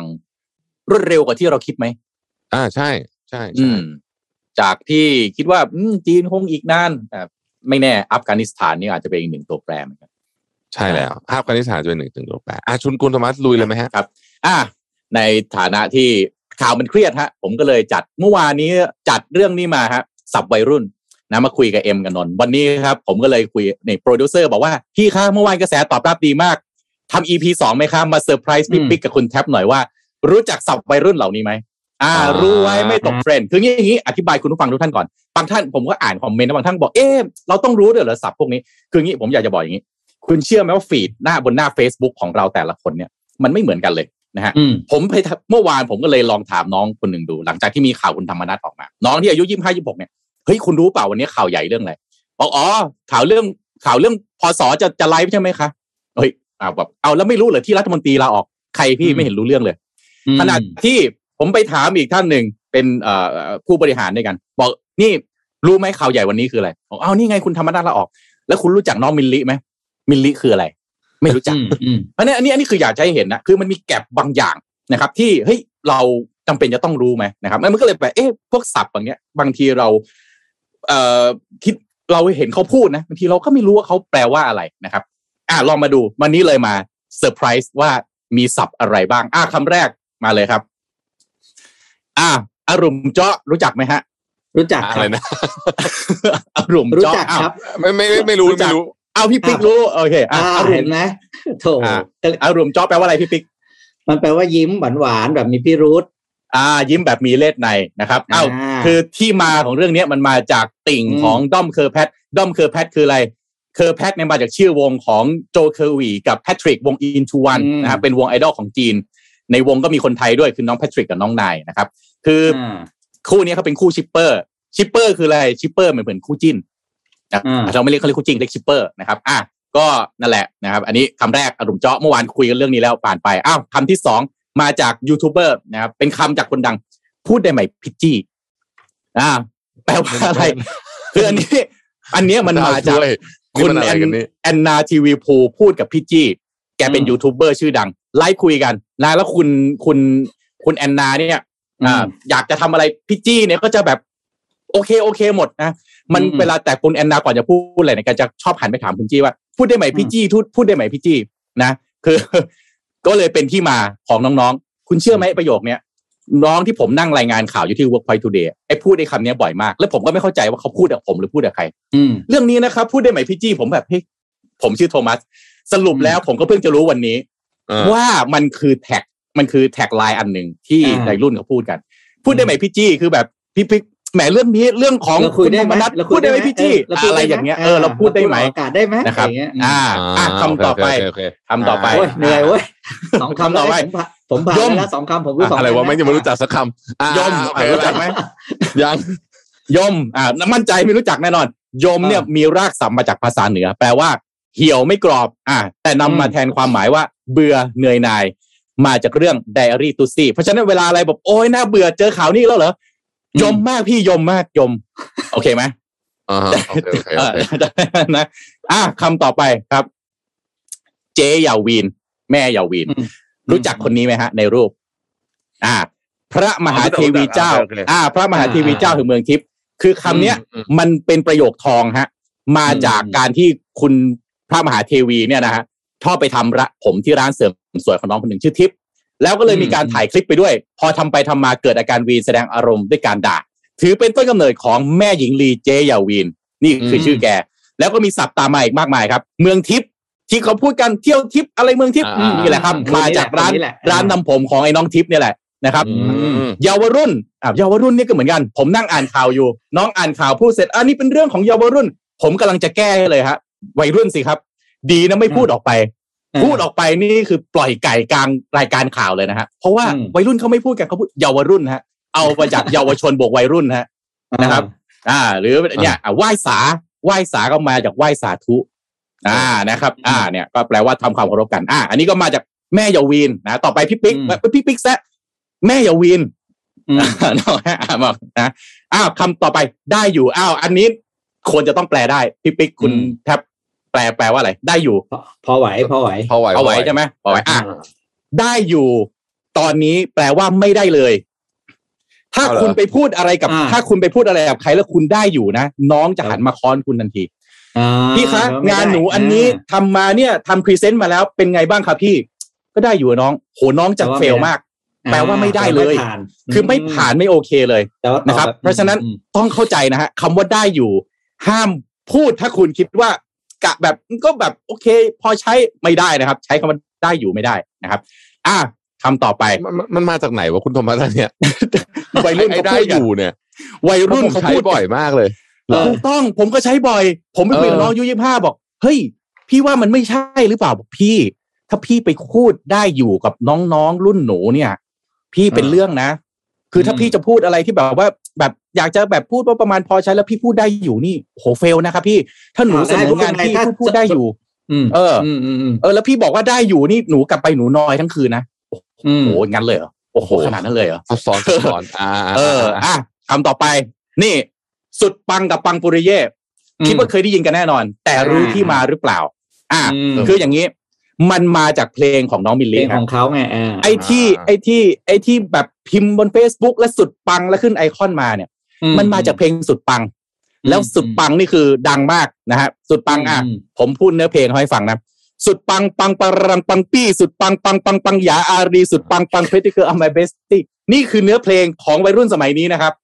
นี่คืออ่าแล้วก็ปังปุริเย่ก็มาจากอันนี้นี่แหละนะครับแล้วก็อีกอันหนึ่งอีกอันหนึ่งรู้จักคำว่าพักก่อนไหมรู้จักครับชื่อเพลงเหมือนกันอ่าชื่อเพลงอ่าชื่อเพลงเหมือนกันใช่เพลงน้องเขาเหมือนกันผมเนี่ยเคยคุยกับผู้จัดการฝ่ายการตลาดที่บริษัทผมผมบอกว่าเฮ้ยเอ่อทำไมโปรโมชั่นเนี่ยทำไมเราไม่ออกพักก่อนพี่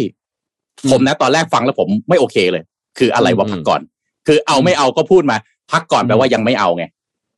นึกออกไหมเออไปพักก่อนหรือท่านนายก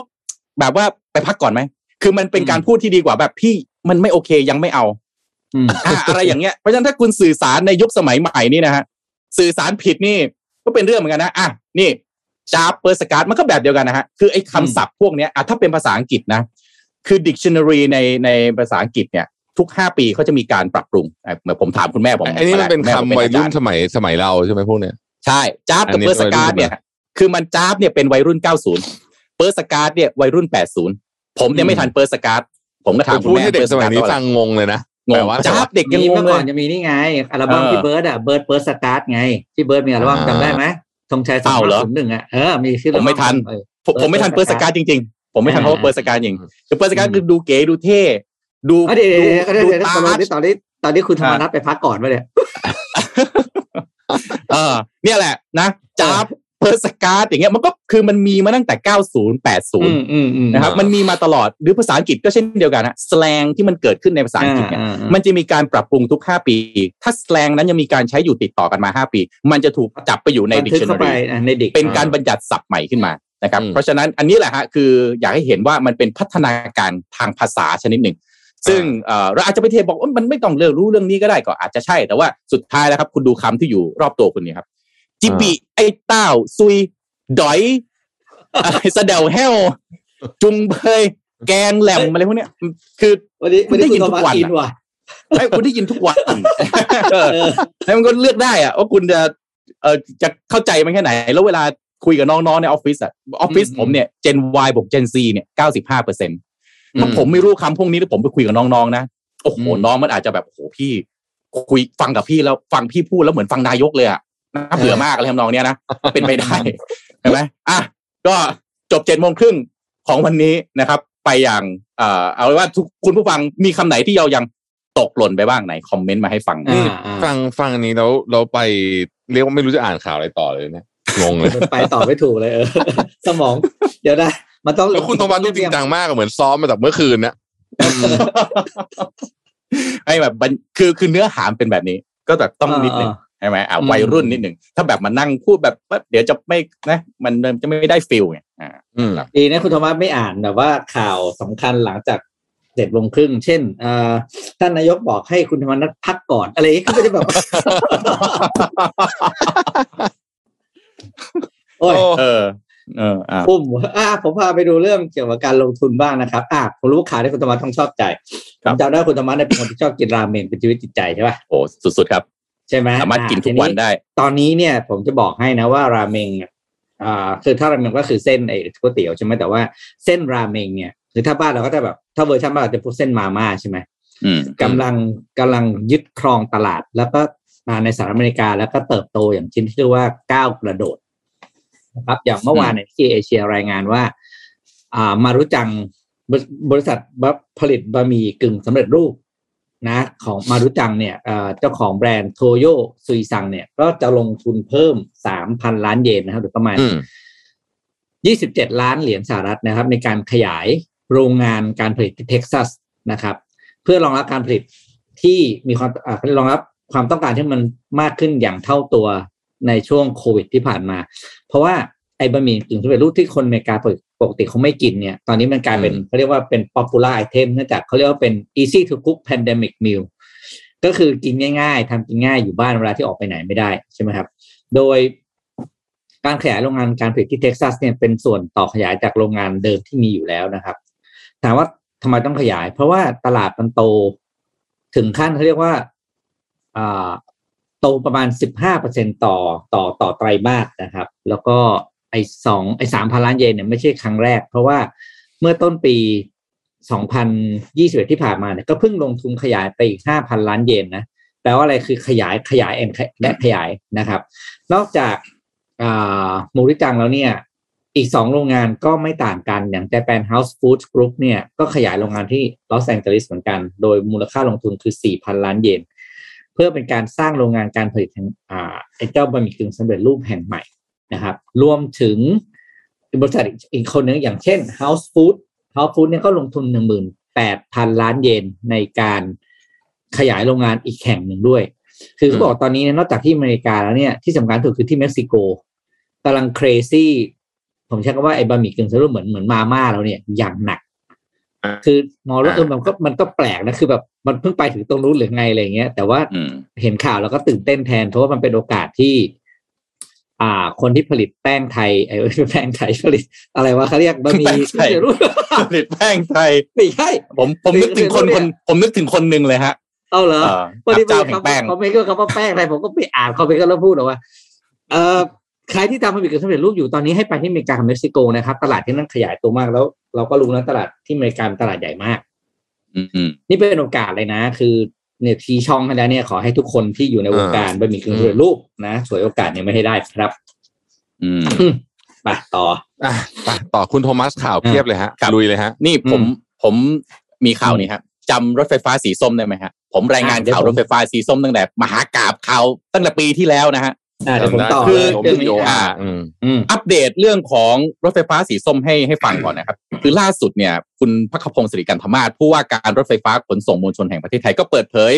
รายละเอียดล่าสุดในการคัดเลือกเอกชนร่วมลงทุนนะครับคือคืออัปเดตก่อนคือล่าสุดเนี่ยโดนฟ้องเอาง่ายๆแบบนี้โดนฟ้องปั๊บศาลปกครองสูงสุดตัดสินออกมาแล้วนะครับศาลปกครองสูงสุดเนี่ยไม่รับคำฟ้องคำขอไม่รับฟ้องคำขอที่ไม่ให้รปม.กระทำการหรือดำเนินการเกี่ยวกับการประมูลรถไฟฟ้าสายสีส้มครั้งใหม่ประเด็นพิพาทเรื่องการคัดเลือกครั้งใหม่จึงได้ข้อยุติแล้วนะครับส่วนคดีความต่างๆอื่นๆที่อยู่ระหว่างฟ้องคดีครับทั้งในศาลปกครองที่มีคดีที่เอกชนเรียกร้องค่าเสียหาย ห้าแสนบาทจากการยกเลิกนะฮะการประกวดราคาแล้วก็คำฟ้องต่อการยกเลิกการประกวดราคาโดยมิชอบและคดีในศาลอาญาทุจริตยังดำเนินการฟ้องร้องต่อไปนะครับแต่สำหรับ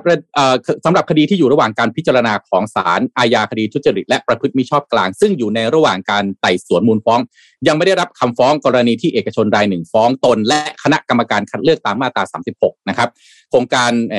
รถไฟฟ้าสายสีส้มมีนบุรีบางขุนนนท์เนี่ยนะครับรวมเจ็ดคนในฐานความผิดต่อตำแหน่งหน้าที่ราชการตามประมวลกฎหมายมาตราหนึ่งห้าเจ็ดเนี่ยนะฮะแล้วก็มาตราหนึ่งหกห้าด้วยเนี่ยนะครับนอกจากนี้ก็มีคดีสอบสวนพิเศษที่ ดี เอส ไอ ส่งเรื่องไปคณะกรรมการป้องกันและปราบปรามทุจริตแห่งชาติอีกนะฮะเพื่อดำเนินการไต่สวนแล้วก็วินิจฉัยตามพรบนะครับเรื่องการเอ่อปปชเนี่ยนะครับกรณีที่รปมและคณะกรรมการตามมาตราสามสิบหกแก้ไข ที โอ อาร์ หลังจากเปิดขายซองไปแล้วนะครับหลังจากที่มีการร้องเรียนต่างๆนะครับล่าสุดรปมได้ยื่นข้อมูลชี้แจงต่อปปชแล้วซึ่งการดำเนินงานเป็นอย่างไรอยู่ระหว่างการพิจารณาของปปชกำลังคุณภัคพงศ์กำลังบอกว่าก็คดีความต่างๆมันมาถึงจุดที่ไอ้คดีที่เกี่ยวข้องก็ตัดสินไปแล้วว่าไม่รับคำฟ้องอีกส่วนหนึ่งพวกปปชพวกอะไรน่ะดำเนินอยู่ในอยู่ในท่ออยู่ในไพป์ไลน์อยู่นะครับเพราะฉะนั้นถ้าตามนี้จากคำตัดสินของศาลปกครองสูงสุดนั้นรฟม.เล็งเห็นแล้วว่าคดีที่เกี่ยวกับการปรับปรุงหลักเกณฑ์ในการคัดเลือกในครั้งแรกถือว่าสิ้นสุดลงตามคำสั่งศาลปกครองสูงสุดที่ให้จำหน่ายคดีไปก่อนหน้านี้แล้วและคดีฟ้องการคัดเลือกครั้งใหม่ก็ได้ข้อยุติสิ้นสุดศาลปกครองสูงสุดก็ไม่รับฟ้องทำให้รปม.สามารถเริ่มดำเนินการประกวดราคาต่อไปได้นะครับทีนี้พอจะมาประกวดราคาต่อไปจากเดิมที่โดนฟ้องเนี่ยไล่เรียงคุณผู้ฟังทุกท่านฟังก่อนตอนแรก ที โอ อาร์ เขียนว่าผลประโยชน์เก้าสิบเทคนิค สิบเปอร์เซ็นต์ แล้ว ที โอ อาร์ มาเปลี่ยนกลางอากาศเป็นผลประโยชน์เจ็ดสิบเทคนิคสามสิบทีนี้รปม.กำลังเปิดประมูลสายสีส้มใหม่จากเดิมล้มประมูลเอ่อปิดเอ่อเรียกว่าอะไรนะจะเรียกว่าล้มประมูลก็ได้นะครับยกเลิกประมูลเนี่ยแหละนะครับมาเปิดใหม่ครับใช้เกณฑ์เดิมเลยที่โดนฟ้องก็คือผลประโยชน์เจ็ดสิบนะครับแล้วก็ฝ่ายเอ่อด้านเทคนิคสามสิบคนก็เลยบอกว่าแล้วไม่กลัวเหรอจะโดนฟ้องอีกรอบนึงคนก็เอ่อนักข่าวก็ไปทำสกู๊ปข่าวเรื่องนี้ฮะลงพื้นที่แล้วก็สอบถามผู้สันทัดกรณีรวมถึงบริษัทผู้รับเหมาก่อสร้างก็มีคนออกมาบอกครับรถไฟฟ้าสายสีส้มเนี่ยวงเงิน หนึ่งแสนสองหมื่นล้านบาทนะครับคดีความที่เกี่ยวข้องต่างๆเนี่ยอาจจะได้ข้อยุติก็จริงนะครับเหลือเพียงคดีย่อยๆเท่านั้นนะครับแต่ที่จริงแล้วเนี่ยประเด็นที่ศาลปกครองสูงสุดมีคำสั่งไม่รับคำฟ้องของบริษัทเอกชนฟ้องเนี่ยรฟม.กล่าวที่กรอบรฟม.กล่าวหาว่าละเมิดนั้นเนี่ยไม่ได้มีอะไรที่ลึกลับซับซ้อนฮะเป็นประเด็นปลีกย่อยต่อเนื่องมาจากศาลปกครองสูงสุดเท่านั้นเองแต่การที่ศาลสูงสุดตัดสินออกมาอย่างนี้เนี่ยไม่ได้หมายความว่าหากรฟม.กลับไปนำเอาเกณฑ์พิจารณาคัดเลือกแบบเดิมที่ก่อให้เกิดปัญหามากมายต่างๆไอ้เจ็ดสิบสามสิบเนี่ยนะฮะอาจจะถูกเอกชนฟ้องอีกรอบนึงก็เป็นไปได้แล้วที่สำคัญปัญหาการเปลี่ยนเกณฑ์พิจารณาคัดเลือกยังกล่าวเนี่ยยังคงฟ้องอยู่ที่ศาลทุจริตและประพฤติมิชอบแล้วก็มีคดีที่ ดี เอส ไอ ยื่นฟ้องผู้ว่าการรฟม.และกรรมการคัดเลือกอีกหกคนรวมเป็นเจ็ดคนอีกด้วยรวมถึงเข้าข่ายมีเรื่องการปรับเกณฑ์ที่เข้าข่ายการกระทำผิดมาตราหนึ่งห้าเจ็ดอีกคำถามก็คือแล้วยังจะเปิดประมูลภายใต้เกณฑ์เดิมอยู่อีกหรือนะครับอันนี้เป็นสิ่งที่อาจจะต้องจับตาดูว่าเอ๊ะแล้วขนาดปีหนึ่งผ่านไปนะครับโดนฟ้องอุตลุดขนาดนี้เหมือนกับล้มกระดานเสร็จแล้วกลับมาใหม่แต่จะทำทุกอย่างเหมือนเดิมเลยครับนี่คือนี่คือสายสีส้มนะฮะซึ่งมีความจำเป็นมากๆต่อพี่น้องประชาชนในกรุงเทพฝั่งตะวันตกและตะวันออกเพราะมันเชื่อมจากทั้งสองฝั่งเข้ามาที่กรุงเทพถูกต้องเพราะฉะนั้นยังไม่รู้เลยว่าจะได้เปิดประมูลอีกทีเมื่อไหร่นี่ผ่านมาปีหนึ่งสองปีแล้วยังไม่รู้เลยแล้วนี่ถ้ากลับมาใช้เกณฑ์เดิมโดนอีกรอบหรือเปล่าอันนี้แปลกดีว่าเออทำไมเขาไม่ใช่ประเทศไทยเอาแล้วผู้เกี่ยวข้องเขาทำอะไรกันอยู่ฮะรัฐมนตรี เนี่ยแหละครับก็คุณศักดิ์สยามเองตอนที่โดนยื่นสักข้อก็โดนยื่นสีส้มนี่แหละดื่มนมอยู่ดื่มนมเย็นอยู่ดื่มนมเย็นก็โดนฟ้องเรื่องสีส้มนี่แหละแล้วก็น่าประหลาดใจมากว่าแหมโดนฟ้องเรื่องสีส้มนะโดนยื่นอภิปรายนะก็ยังกลับมาทำแบบเดิมอยู่นั่นดิแหมนั่นดิกินดีมีดีเสือมาจากไหนเออประเทศเมืองไทยมีความประหลาดอีกหนึ่งอย่างไงคนที่โดนอภิปรายไม่ได้ออกแต่คนที่ออกไม่ได้โดนอภิปรายไงเออแปลกเหมือนกันไม่แต่ว่าของแบบนี้เนี่ยนะของสำคัญแบบนี้เนี่ยเรื่องใหญ่ขนาดนี้เงินเยอะขนาดนี้เนี่ยจริงๆต้องถูกตีข่าวแรงกว่านี้นะผมว่าอันนี้ผมพูดบางบางเพราะแล้วแล้วบางทีเราก็เป็นผมว่าจริงๆเนี่ยน้ำหนักของข่าวในประเทศไทยเนี่ยโดยเฉพาะที่ที่ที่ออกตามสื่อทีวีเนี่ยนะครับผมว่ามันอาจจะต้องมีการพูดคุยกันในในในหมู่บรรดาคือเราก็ไม่ได้เกี่ยวเขามากนะเพราะว่าเราทำของเรานั่นนะแต่ว่าที่เป็นข่าวประจำว่าข่าวอย่างจริงอ่ะผมว่าเขาจะต้องเกลี่ยน้ำหนักใหม่ไหมไอ้ข่าวแบบนี้เนี่ยมันต้องเป็น headline news ทุกที่หรือเปล่ามันเงินเยอะนะแสนสองหมื่นล้านสีม่วงใต้ที่ยกเลิกไปสีม่วงใต้ที่ยกเลิกไปอ่ะยกเลิกประมูล เจ็ดหมื่นสี่พัน ล้านคุณเอาสองสายนี้รวมกันเกือบสองแสนล้านงบประมาณวัคซีนเรายังสี่ห้าหมื่นล้านเองใช่ไม่ใช่หมายความว่าวัคซีนเรื่องเล็กนะแต่นี่มันเงินมันเยอะมากอ่ะแต่เราจะให้ข่าวความสำคัญนะข่าวแบบลุงพลมากกว่าข่าวเนี้ยถ้าคุณไปดูที่ข่าวอ่ะใช่สิก็ประเทศไทยถึงเป็นอย่างนี้ไงก็อ่าผมพูดจริงอันนี้ผมผมพูดแบบผมถือว่าเป็นความเห็นส่วนตัวนะไม่เกี่ยวกับรายการนะสื่อ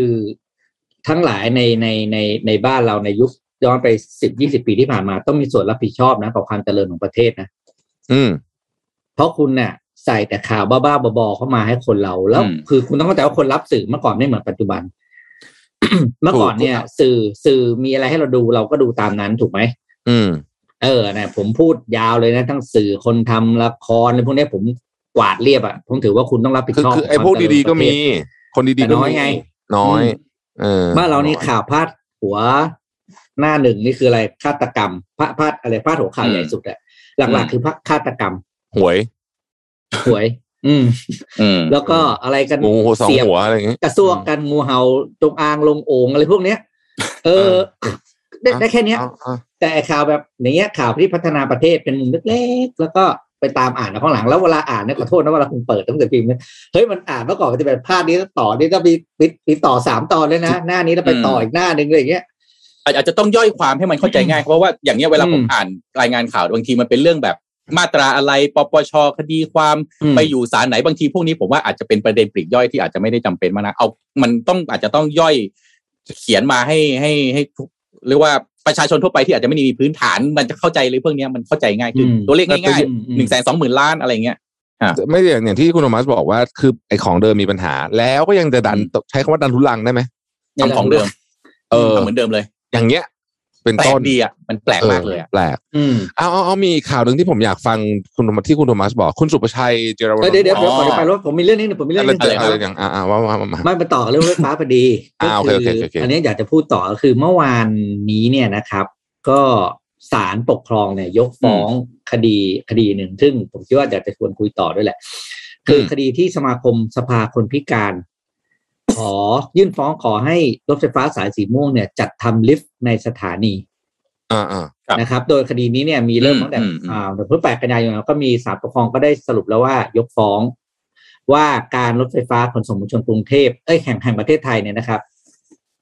ไม่ผิดเพราะว่าเนื่องจากข้อเท็จจริงแล้วว่าภายในสถานีรถไฟฟ้าของโครงการรถไฟฟ้าสายสีม่วงได้มีการจัดตั้งลิฟต์สำหรับคนพิการมีลิฟต์บันไดและทางลาดสำหรับผู้พิการแล้วเพราะฉะนั้นคำฟ้องที่ว่าละเลยต่อหน้าที่ไม่จัดสิ่งอำนวยความสะดวกงั้นให้ตกไปก็คือไม่มีแต่ประเด็นคืออะไรครับครับรถไฟฟ้าสถานีรถไฟฟ้าทางเข้ามันมีสี่ด้านถูกไหมฝั่งถนนหนึ่งก็มีอย่างน้อยฝั่งละสองใช่ไหมรถไฟฟ้าเนี่ยสีม่วงเขามีด้านละตัวแปลว่าสมมติว่าคุณประวัติมาจากอีกด้านหนึ่งเนี่ยถ้าคุณจะใช้ลิฟต์ถ้าคุณจะใช้ลิฟต์คุณต้องคุณต้องข้ามสถานีมาอีกด้านของสถานีนะเพื่อขึ้นลิฟต์หรือใช้ลิฟต์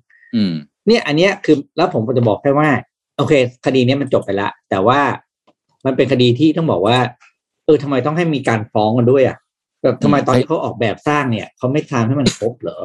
แล้วก็ก่อนหน้านี้ก็มี บี ที เอส จำได้ไหมเมื่อสักนานแล้ว บี ที เอส ก็โดนสั่งฟ้องให้มีลิฟต์นี่แหละอืมอันเนี้ยเรื่องนี้ผมถือว่าเออทำไม ทำไมเนาะโอ้ประเทศเรื่องเรื่องนี้นี่ถ้าพูดแล้ว จะหงุดหงิดมากเพราะว่า universal design เนี่ยมันไม่ต้องมาถึงกับฟองอย่างด้วยซ้ำครับมันควรจะอยู่ในการออกแบบตั้งแต่เริ่มต้นเลยว่าของพวกนี้ที่เป็นของสาธารณะมันต้องได้รับการออกแบบมาเพื่อให้ทุกคนใช้ได้แค่นี้ไม่น่าจะมืออย่างเงี้ยคือสถาปนิกไม่ควรพลาดเรื่องนี้หรือว่าสถาปนิกก็ออกแบบแหละแต่ไปโดนตัดออกตัดออกอ่าตอนงบที่อันนี้ไม่รู้คือไอ้พวกนี้มันตัดไม่ได้เลยนะมันมันมันแสดงหลายอย่างหนึ่งคือคุณเห็นคนเข้ากันหรือเปล่านี่เรื่องหนึ่งสองเวลาต่างชาติเข้ามาเนี่ยเขาจะรู้สึกว่าแบบประเทศนี่มันช่างล้าหลังเหลือเกินนึกออกไหมแบกกระเป๋าขึ้นบันไดใช่ใช่บีเทสผมเห็นประจำเลยอ่ะมันมันมันล้าหลังอ่ะคนที่อื่นเขาทำกันมาไม่รู้ยังไงแล้วแล้วที่สำคัญกว่านั้นก็คือไอ้ของหมดเนี้ย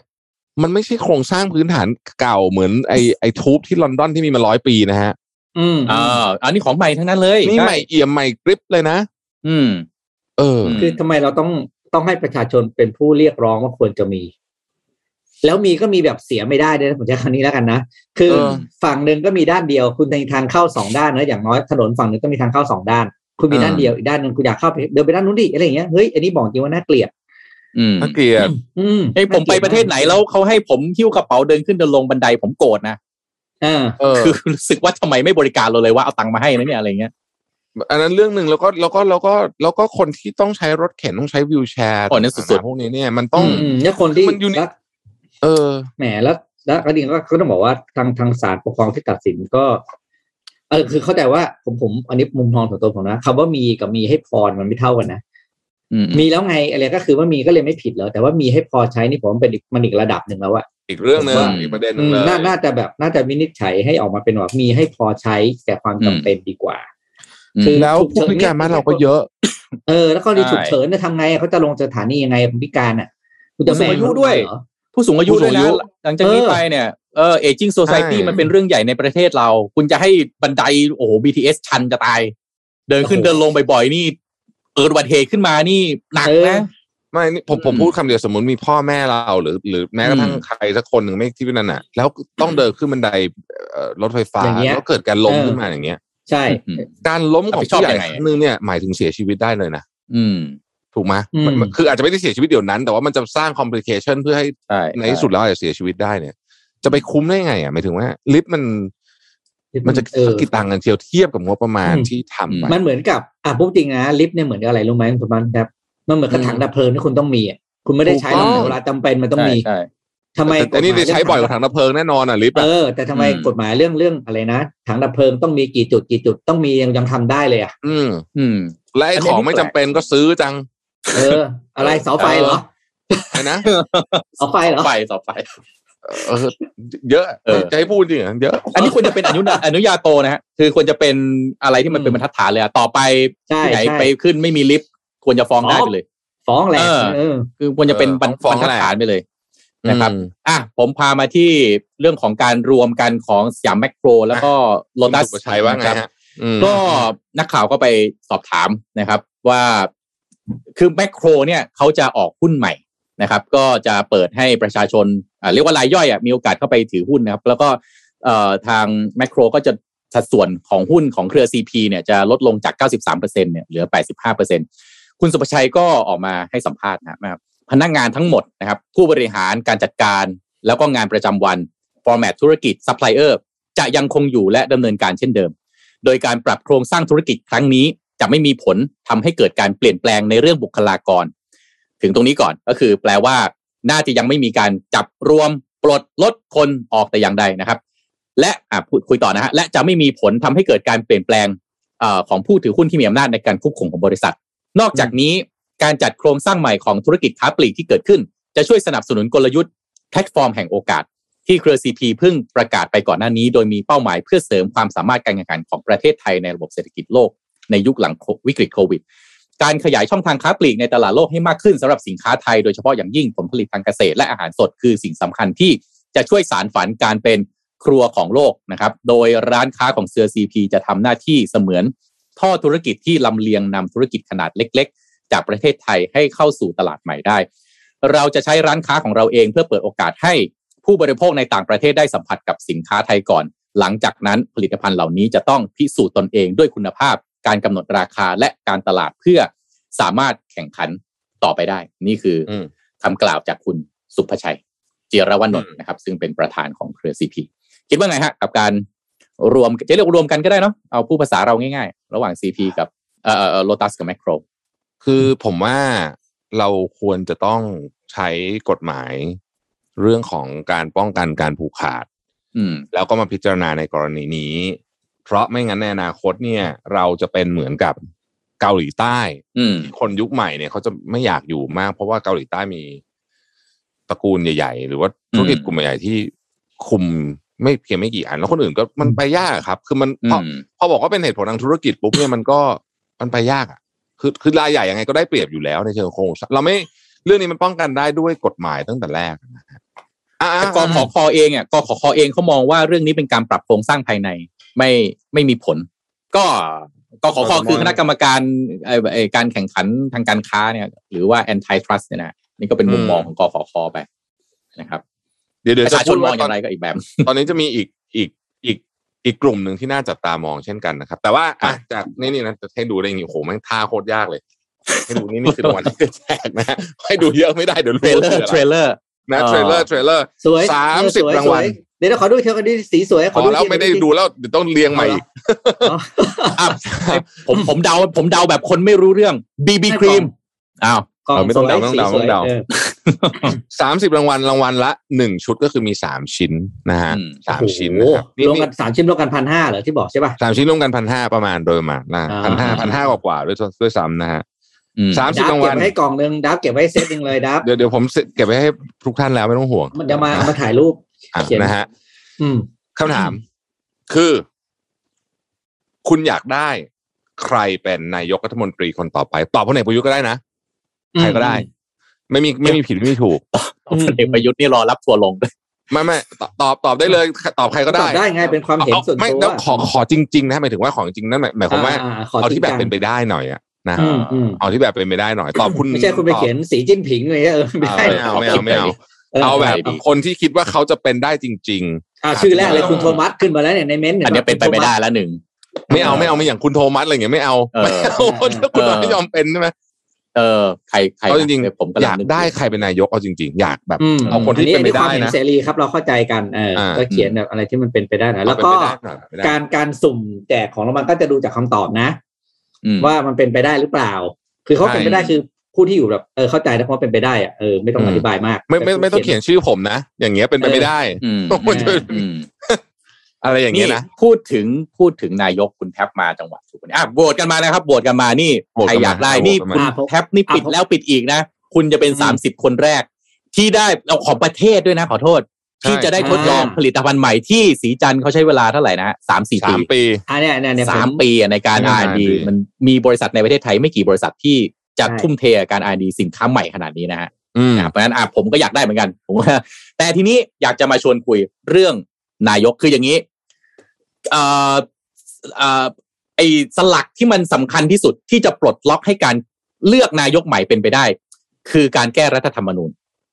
ถ้ารัฐธรรมนูญไม่ถูกแก้แปลว่ารายชื่อนายกก็ยังเป็น ห้าหก ท่านเดิม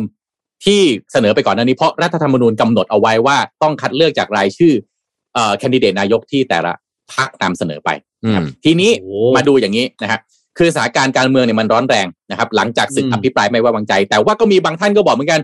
เกมในสภาเนี่ยถอยหลังนะเกมนอกสภาเขายังเดินหน้าไปแอดวานซ์พัฒนากว่าก็คือเรื่องของเนี่ยข้างนอกน้องๆนักศึกษาออกมามีการชุมนุมอะไรอย่างเงี้ยเอ๊ะก็ไปดูแล้วพัฒนากว่าทีนี้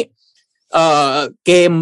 เกมไอ้ตรงการแก้รัฐธรรมนูญเนี่ยครับคือแม้ว่าพรรคพลังประชารัฐเนี่ยดูแล้วน่าจะหัวกับพรรคเพื่อไทยแตะมือกับเอ่อประชาธิปัตย์เพื่อเดินหน้าแก้กติกาเลือกตั้งตามรัฐธรรมนูญจากบัตรใบเดียวเป็นบัตรสองใบดูเผินๆแล้วเนี่ยพรรคใหญ่ฝ่ายค้านกับฝ่ายรัฐบาลแตะมือกันได้น่าจะสบประโยชน์ไม่มีปัญหาอะไรหรือเปล่าแต่รัฐบาลกับพรรคฝ่ายค้านเนี่ยพรรครัฐบาลกับพรรคฝ่ายค้านไม่ได้ลงความเห็นเรื่องรัฐธรรมนูญเป็นเนื้อเดียวกันภูมิใจไทยเนี่ยเขาก็ประกาศชัดฮะว่าขอแบบเลือกตั้งบัตรใบเดียวมากกว่าสองใบก้าวไกลชัดเจนไม่เอาโหวตคว่ำเพราะไม่เห็นด้วยกับการแก้รัฐธรรมนูญที่มีเฉพาะนักการเมืองที่ได้ประโยชน์โดยต้องการบัตรสองใบแบบ เอ็ม เอ็ม พี แบบเยอรมันมากกว่าทีนี้หลังเกมอภิปรายไม่ไว้วางใจฮะที่มีการแตกหักภายในพรรคพลังประชารัฐก็เลยทำให้การเมือง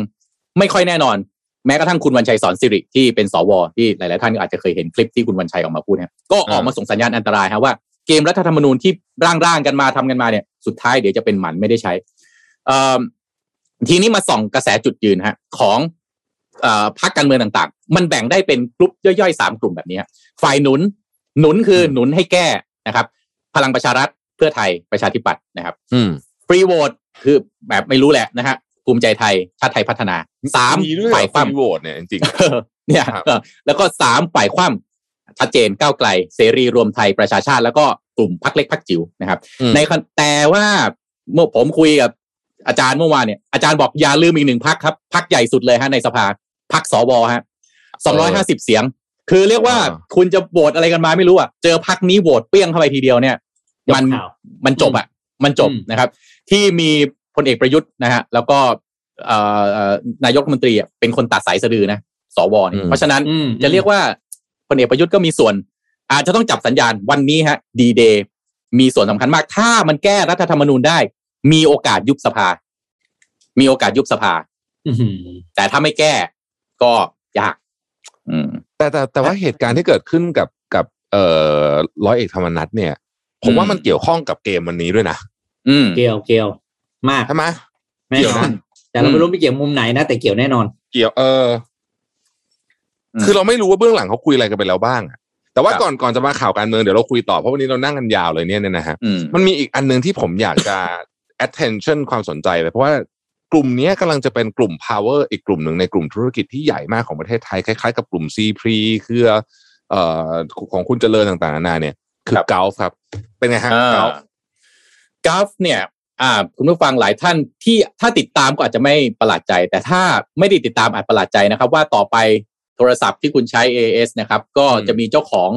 ผู้ถือหุ้นใหญ่แล้วกันนะครับก็คือกลุ่ม Gulf นะครับโดย InTouch ครับเมื่อวันก่อนที่ผ่านมาก็แจ้งต่อตลาดหลักทรัพย์นะครับว่ามีการตั้งคุณสารัตน์รัตนาวดีนะครับประธานเจ้าหน้าที่บริหาร Gulf ครับพร้อมตัวแทนนั่งเป็นบอร์ดบริษัทแล้วหลังสิ้นกระบวนการเสร็จสิ้นกระบวนการรับซื้อหุ้นนะครับ Gulf จะกลายเป็นผู้ถือหุ้นใหญ่ใน InTouch ซึ่งเป็นเจ้าของเอ่อ เอ เอส อีกทีเนี่ยนะครับในสัดส่วนกว่า สี่สิบสองจุดสองห้าเปอร์เซ็นต์ นะครับโดยที่ประชุมคณะกรรมการบริษัทมีมติเห็นชอบการแต่งตั้งกรรมการบริษัทจำนวนแปดคนเข้าดำรงตำแหน่งกรรมการที่ลาออกไปเจ็ดคนแล้วก็แต่งตั้งเพิ่มอีกหนึ่งคนนะครับโดยบริษัทจะนำเสนอเพื่อขออนุมัติต่อที่ประชุมวิสามัญผู้ถือหุ้นในวันที่หนึ่งตุลาคมนะครับก็กรรมการอิสระก็มีคุณการตระกูลหุ้นมีคุณเอ่อวรางค์ชัยวรรณนะครับเป็นต้นนะครับส่วนกรรมการตัวแทนผู้ถือหุ้นที่เข้ามาใหม่นะครับก็คือคุณสารัตน์รัตนาวดีที่เป็น ซี อี โอ Gulf เนี่ยแหละครับโดยการดำเนินการครั้งนี้เนี่ยก็เกิดขึ้นหลังจากที่ Gulf Energy Development นะครับหรือ Gulf เนี่ยเสร็จสิ้นกระบวนการรับซื้อหุ้นของ InTouch แล้วก็กลายเป็นผู้ถือหุ้นใหญ่ในสัดส่วน สี่สิบสองจุดสองห้าเปอร์เซ็นต์ เกือบครึ่งนะครับก่อนส่งตัวแทนเข้าไปนั่งในบอร์ดบริษัทโดยมีคุณสารัตน์นะครับรวมอยู่ด้วยก็อันนี้เป็นอีกเรื่องนึงที่น่าสนใจนะครับคุณสารัตน์เนี่ยเป็นมหาเศรษฐีลำดับที่ห้าของประเทศไทยแล้วนะครับอืมครับเองเนี่ยนะฮะไล่ๆขึ้นมาจะเฉียดๆกับไล่ไล่ขึ้นมากับกลุ่ม ซี พี กลุ่มคุณเอ่อเจริญแล้วนะฮะหลังจากว่าทรัพย์สินของแกเนี่ยนะแต่ว่าคนไม่ค่อยได้พูดถึงเท่าไหร่นะนี่ก็จะเป็นอีกหนึ่งกลุ่มบริษัทที่บริษัทเอกชนที่จะมี power มากๆในประเทศไทยแกไม่ค่อยออกสื่อนะคุณแกไม่ค่อยออกสื่อถูกแกเราไม่ค่อยเห็นคนก็เลยไม่ได้นึกถึงแต่ว่าจริงๆเนี่ย very powerful มากๆอืมนะฮะก็ต้องไปดูเพราะว่าอันเนี้ยใช้เวลาแป๊บเดียวนะจริงจริงเขาบอกว่าเร็วมากจริงจริงไหมที่เขาบอกว่านายกรัฐมนตรีเอ้ยไม่ใช่รัฐมนตรี ดี เอส ก็เป็นคนที่มาจากกอล์ฟนี่แหละใช่ไหมแหมก็เป็นที่พูดกันข่าวลือขึ้นป้ายข่าวลือที่ไม่เป็นข่าวลือป้ายเลยดิเอาเป็นที่พูดกันเป็นที่พูดกันเอาเอาไอ้ป้ายนี่มาให้หน่อยเขียนว่าข่าวลือผมจะได้แบบไม่โดนด่าเวลาพูดแล้วยกแล้วก็เวลาจะพูดแล้วก็ยกขึ้นไปเออสมมุติทำให้หน่อยทำมาสามอันนะข่าวลือใครพูดแล้วก็ยกข่าวลือข่าวลืออ้าวตอนนี้เนี่ยนะครับดูผลไม่ไม่อยากเรียกผลโหวตเรียกว่าผลที่เขาพิมพ์กันมาเนี่ยรู้สึกคนที่มาวินนี่ชัดๆเลยจะมีอยู่สองคนนะอาจารย์ชัชชาติกับคุณพิธานะฮะสองคนนะฮะมีสองคนแล้วก็ตามมาด้วยผู้ว่านรงศักดิ์นะครับนะฮะก็ก็ก็ก็ก็ก็ก็ค่อนข้างชัดเจนนะสองคนชัดเจนนะสองท่านนี้ชัดเจนว่าคนก็อย่างน้อยคนที่ดูรายการเราเนี่ยก็ ก็เห็นตรงกันเห็นไปในทางเดียวกันอาจารย์ดูแล้วแกน่าจะไปผู้ว่ากทมค่อนข้างแน่นอนไม่มีใครคิดว่าเอ่อเอ่อร้อยเอกธรรมนัสลาออกไปแล้วจะมีโอกาสกลับมาเป็นนายกบ้างเหรอคุณถามว่าโอกาสใช่มั้ยใช่เอ่อหรืออยากให้เป็นไม่ไม่ไม่โอกาสอย่าอยากให้เป็นผมผมไม่ได้ผมคิดว่าไม่เหมาะสมอ่ะเรามีใครคิดเปล่าว่าเป็นไปได้หรือเปล่าเออจับพัดจับผูไม่แน่ไม่ที่ต้องบอกแบบนี้เพราะว่าเพราะอย่าเพราะเพราะว่าผมพูดแค่นี้ผมพูดได้แค่นี้จริงๆเพราะสวสองร้อยห้าสิบเสียงจบผมไม่พูดเหล็กแล้วเออจุ๊บนุ๊บอ้าวไม่แน่ไม่แน่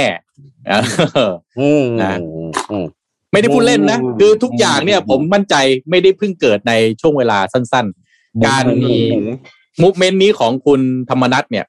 ไม่ได้เกิดจากอารมณ์ที่แกบอกว่านอนคิดมาทั้งคืนนั่งปรึกษาภรรยาแล้วผมว่าไม่ใช่ผมไม่ใช่มันมีอะไรเยอะกว่านั้นแน่นอนพูดอีกประโยคเดียวว่าประเทศนี้เป็นประเทศมหัศจรรย์ประเทศประเทศแห่งสารแปลกแล้วก็ประเทศนี้ไม่ใช่ของคุณด้วยไม่ใช่ของคุณไม่ใช่ของผมแล้วก็ไม่ใช่ของที่พิมพ์พิมพ์กันอยู่เนี่ยด้วย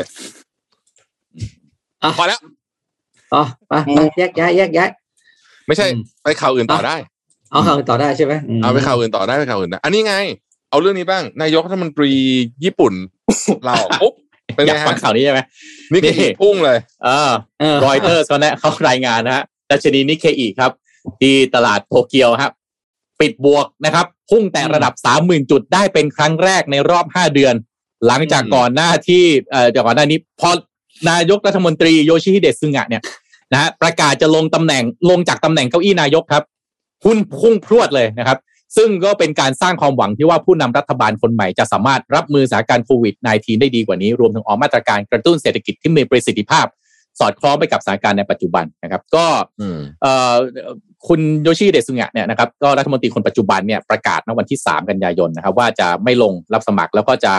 เปิดทางนะครับให้กับผู้สมัครอื่นๆดำรงตำแหน่งนายกรัฐมนตรีนะครับก็รายงานข่าวก็ระบุนะว่านะฮะว่าการลงจากตำแหน่งเก้าอี้ของนายก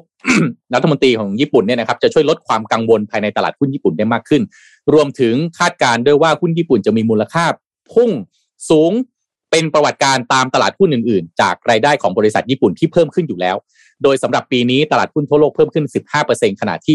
ดัชนีนิกเกอิเพิ่มขึ้นเพียง แปดเปอร์เซ็นต์ นะครับก็อ่ะก็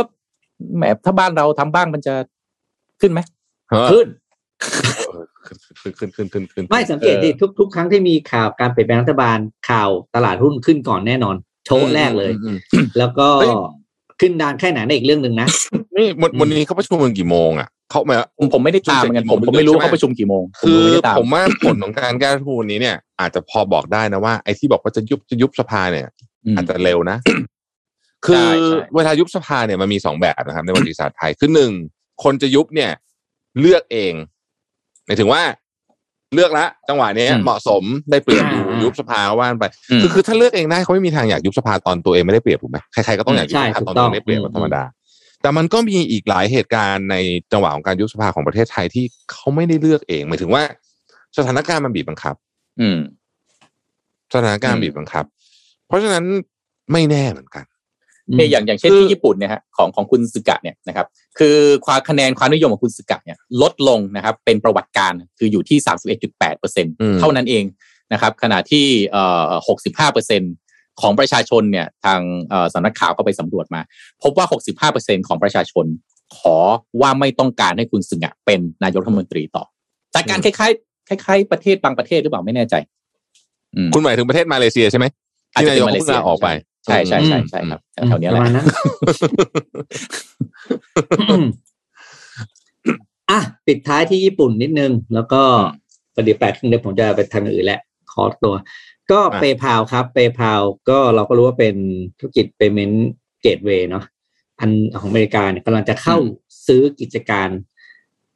Paidy นะครับผมอ่านไปดีไปดีนะผมอ่านไม่ออกไปดีว่า P A I D Y เนี่ยนะครับของที่ญี่ปุ่นไปไปไปดีนี่ไม่ไม่น่าจะเป็นชื่อไปดีไม่ดีไปดีไม่ดีไม่ดีมาดีด้วย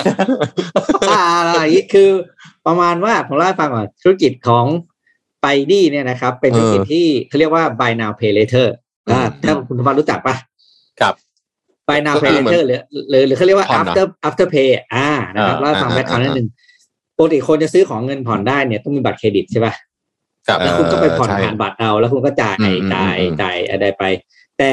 ไอ้ after after pay หรือว่าไอ้ buy now pay later คอนเซ็ปต์มันคือคุณไม่ต้องมีบัตรเครดิตแต่คุณก็ผ่อนได้อืมซึ่งอันนี้เป็นแกปที่ใหญ่มากนะครับโดยเฉพาะตลาดของอ่าคนนั่นแหละเจนเจนเจน C ลงไปเนี่ยเพราะว่าคนเจน C เนี่ยอายุช่วงมหาวิทยาลัยเขายังไม่มีเขายังไม่มีบัตรเครดิตไงกดไม่มีแต่ว่าขอแค่ถ้าเขามีเงินในบัญชีออมทรัพย์เนี่ยเขาสามารถใช้บริการ after pay ได้อืมครับนะทีนี้ PayPal เนี่ยก็เข้าซื้อตัวไปดีแหมอ่านชื่อแล้วเขินไพดี้นะครับไพดี้ไพดี้ไพดี้นะครับเรียบร้อยนะครับอ่าโดยเข้าซื้อเนี่ยนะมูลค่าแบบโอ้โหก็เรียกว่ามหาศาลเลยนะครับคือ สองจุดเจ็ด ล้านเหรียญนะครับเพราะว่าอะไรเขามองเห็นศักยภาพในการโตของธุรกิจอ่า Buy Now Pay Later Market นะครับโดยอ่า PayPal เนี่ยมองเห็นแล้วว่าอัตราการเติบโตเนี่ยมันมันมากกว่า ยี่สิบเปอร์เซ็นต์ ต่อปีอยู่แล้วนะครับโดยเฉพาะในช่วงเดือนเมษาถึงมิถุนาที่ผ่านมาเนี่ยจำนวน transaction ของไอ้ Baidu เนี่ยเพิ่มขึ้น สี่สิบเปอร์เซ็นต์ ในช่วงเดียวกันของปีก่อนมูลค่าการการใช้อ่าการใช้จ่ายผ่านระบบนี้เนี่ยอยู่ที่ สามแสนหนึ่งหมื่นเก้าพัน ล้านเหรียญสหรัฐนะซึ่งเป็นเรคคอร์ดที่สูงสุดเป็นประวัติศาสตร์นะครับครับเอ่อการเข้าซื้อเนี่ยทำให้ PayPal ที่มีบัญชีอยู่แล้วที่ญี่ปุ่นเนี่ยอยู่ สี่จุดสาม ล้านบัญชีนะจะได้และจะได้เข้าซื้อจะได้เพิ่มอีกหกล้านบัญชีของลูกค้าของ Baidu เนี่ยรวมให้ PayPal เนี่ยมีธุรกิจอยู่อ่ามีลูกค้าประมาณสิบล้านรายนะครับก็ถือจะกลายเป็นลีดเดอร์เลยในในญี่ปุ่นในเรื่องของธุรกิจ Payment Gateway อืมคือต้องบอกญี่ปุ่นเนี่ยเขาเพิ่งเขาเขาเขาค่อนข้างช้ากว่ากว่าที่อื่นนะในเรื่องการใช้ไอ้พวกเนี่ยไอ้พวกเขาคอนเซอร์เวทีฟเอออย่างเงี้ยนะบางร้านยังต้องเงินสดล้วนอยู่เลยใช่ใช่ยังต้องพกเงินสดไปจ่ายอยู่เลยแต่เพราะว่าในหนึ่งไอ้ในธุรกิจ After Pay เป็นธุรกิจที่น่าจับตามองมากๆเพราะว่าในมันมีมันมีรายใหญ่ๆทั่วโลกอย่าง Square ที่ออสเตรเลียนะของสวีเดนชื่อ Klarna คือหลายคนเนี่ยมาจากมุมนี้แล้วหาหา transaction จากคน Gen Z ทั้งนั้นก็คือคนที่ยังไม่มีบัตรเครดิตแต่ผ่อนได้อันนี้เรื่องนี้น่าสนใจมากจริงผมไม่รู้บ้านเรามีหรือเปล่าแต่เพิ่งจะยังไม่มีนะแต่เดี๋ยวต้องมีชัวร์อันเนี้ยชัวร์มันต้องมีแน่นอนบ้านเราชอบนะธุรกิจเงินผ่อนเนี่ยเราชอบซื้อมาก่อนปั๊บเดี๋ยวค่อยจ่ายเนี่ยโอ้เราแหมเหมือนอะไรซิงเกอร์ใช่ไหมเหมือนซิงเกอร์คล้ายแบบไหนโอ้ยของเรานี่ไปไกลแล้วทำไปถึงว่าเราคุ้นเคยเรื่องนี้เป็นอย่างดีใช่นะฮะอ่ะผมผมวันนี้ต้องไปแล้วใช่ไหมปิ๊กผมปิดข่าวให้เซนนิดนึงแต่ว่าปิดท้ายครับปิดท้ายเป็นปิดข่าวเอ่อสถานการณ์ต่างประเทศที่น่าสนใจในอาทิตย์หน้าที่ต้องจับตาเลยนะครับก็คือรัฐมนตรีต่างประเทศจีนคุณหวังอี้ครับมีกำหนดไปเยือนเกาหลีใต้นะครับโดยมีภารกิจสองเรื่องนะครับก็คือหนึ่งลดอิทธิพลของสหรัฐในภูมิภาคแล้วก็สองนำเกาหลีเหนือกลับสู่โต๊ะโต๊ะเจรจาเรื่องนิวเคลียร์นะครับโดยเว็บไซต์ Korea Herald ก็รายงานแถลงการจากกระทรวงต่างประเทศของเกาหลีใต้นะครับที่ระบุว่าคุณหวังอี้นะฮะรัฐมนตรีกระทรวงต่างประเทศของจีนก็จะเดินทางเยือนเกาหลีใต้ในสัปดาห์หน้าเพื่อหารือทวิภาคีกับซองอึยยงนะครับรัฐมนตรีกระทรวงต่างประเทศของเกาหลีใต้นะครับโดยคุณหวังอี้จะไปถึงกรุงโซลวันที่สิบสี่กันยายนนะครับเพื่อพูดคุยประเด็นต่างๆถึงสถานการณ์ในคาบสมุทรเกาหลีนะครับแล้วก็สถานการณ์ในภูมิภาครวมถึงระดับโลกนะครับก็รายงานก็ระบุว่าครั้งล่าสุดที่นายหวังอี้เดินทางเยือนเกาหลีใต้ก็เกิดขึ้นนู่นเลยฮะพฤศจิกายนปีที่แล้วนับตั้งแต่นั้นมาก็เกาหลีใต้ก็ดำเนินความสัมพันธ์ทางการทูตกับสหรัฐอย่างต่อเนื่องนะครับหลังที่โจไบเดนเข้ารับตำแหน่งประธานาธิบดีตั้งแต่เดือนมกราคมแล้วก็ให้ความสำคัญกับพันธมิตรในเอเชียนะครับท่ามกลางสถานการณ์ที่จีนเนี่ยมีอิทธิพลในภูมิภาคอินโดแปซิฟิกมากขึ้นเรื่อยๆนะครับนอกจากนั้นแล้วก็มีประเด็นเรื่องเกาหลีเหนือนะครับที่ล่าสุดเนี่ยมีการเริ่มเดินเครื่องเตาปฏิกรณ์นิวเคลียร์อีกครั้งเมื่อเดือนกรกฎาคมซึ่งเกาหลีใต้มองว่าอันนี้เป็นความพยายามที่จะเพิ่มอำนาจต่อรองในการเจรจาปลดอาวุธนิวเคลียร์ที่ค้างคาอยู่นะครับโดยเกาหลีใต้เองก็มีความหวังว่าจีนจะเข้ามาเป็นตัวกลางนะครับในการนำเกาหลีเหนือกลับสู่โต๊ะเจรจาอีกครั้งส่วนประเด็นอื่นๆที่คาดว่าจะหารือกันก็คือคาดว่าจีนจะขอการสนับสนุนจากเกาหลีใต้นะครับในการจัดมหกรรมโอลิมปิกฤดูหนาวซึ่งจะมีขึ้นที่กรุงปักกิ่งในเดือนกุมภาพันธ์ปีหน้าแล้วก็อาจจะเป็นอีกหนึ่งปัจจัยครับที่ช่วยฟื้นฟูความสัมพันธ์ของระหว่างสองเกาหลีเหมือนเมื่อครั้งโอลิมปิกฤดูหนาวปีสองพันสิบแปดที่เมืองพยองซังในที่เกาหลีใต้เป็นเจ้าภาพและทำให้เกิดการประชุมสุดยอดครั้งประวัติศาสตร์ระหว่างสหรัฐอเมริกากับเกาหลีเหนือเกิดขึ้นได้นะครับนี่คุณโทมัสคิดว่าผมเห็นหลังที่ผมเห็นหวังอี้บ่อยมากๆเลยโอ้โหร่างทรงของสีจิ้นผิงเลยแหละมีโอกาสขึ้นมาเป็นประธานาธิบดีไหมโอ้มีโอกาสนะคนนี้ผมว่าเป็นร่างทรงเลยใช่ไหมโอ้เห็นบ่อยมากเลยอ่ะเดี๋ยวนี้เห็นบ่อยกว่าสีจิ้นผิงอีกเหมือนเป็นประธานาธิบดี ข้างนอกอ่ะข้างในบ้านเนี่ยสีจิ้นผิงนะข้างนอกบ้านเนี่ยหวังอี้เจรจงเจรจาอะไรนี่คือเรียกว่าแทบไม่มีการพูดว่าท่านสีจิ้นผิงให้ทำอย่างนี้นะคุณหวังอี้จัดการเองได้หมดเลยใช่เรียกว่าต้องเชื่อใจกันมากๆต้องจับตามองจริงๆคนนี้คนนี้ตอนนี้นี่กำลังโอ้โหโดดเด่นมากนะฮะแล้วจะเจรจาเรื่องสำคัญขนาดนี้นะฮะกับประเทศในข้าวสุกเกาหลีมันเรื่องใหญ่อ่ะนะฮะเรื่องใหญ่เรื่องใหญ่นี่คนนี้มาเองอ่ะใช่จับตามองจับตามองคุณหวังอี้นะครับก็อ่ะพี่ปิ๊กหมดเวลาแล้ววันนี้นะครับก็ขอบคุณทุกท่านที่อยู่กับเรามาชั่วโมงครึ่งนะครับขอบคุณ เอส ซี บี ผู้สนับสนุนแสนใจดีของเราอยู่กับเรามานานแล้วก็ขอให้อยู่กับเราไปนานๆนะครับเอ่อครับขอซัมซุงขอขอขอบคุณ Samsung Galaxy แซด โฟร์ นี่ๆๆๆอืมมันสวยจริงๆเลยชอบมากเลยนะฮะนะฮะที่สุดของสมาร์ทโฟนจอพับที่สุดจริงๆนะครับประสิทธิภาพสูงโคตรเจ๋งเลยบอกเลยนะฮะใครซื้อไปไม่มีทางผิดหวังผมใช้ทุกวันเลยตอนนี้ชอบมากนะฮะขอบคุณ Oris นะครับแล้วสำหรับ Oris Friends นะครับสามารถติดตามอัปเดตข้อมูลข่าวสารนาฬิกา Oris เนี่ยนะครับเอ่อได้ผ่านแคมเปญดีๆมากมายที่ทาง Oris สร้างสรรค์ขึ้นเพื่อนำไปสู่การเปลี่ยนแปลงที่ดีที่มาร่วม Change for the Better กับ Oris กันเยอะ Oris นาฬิกาสวยมาก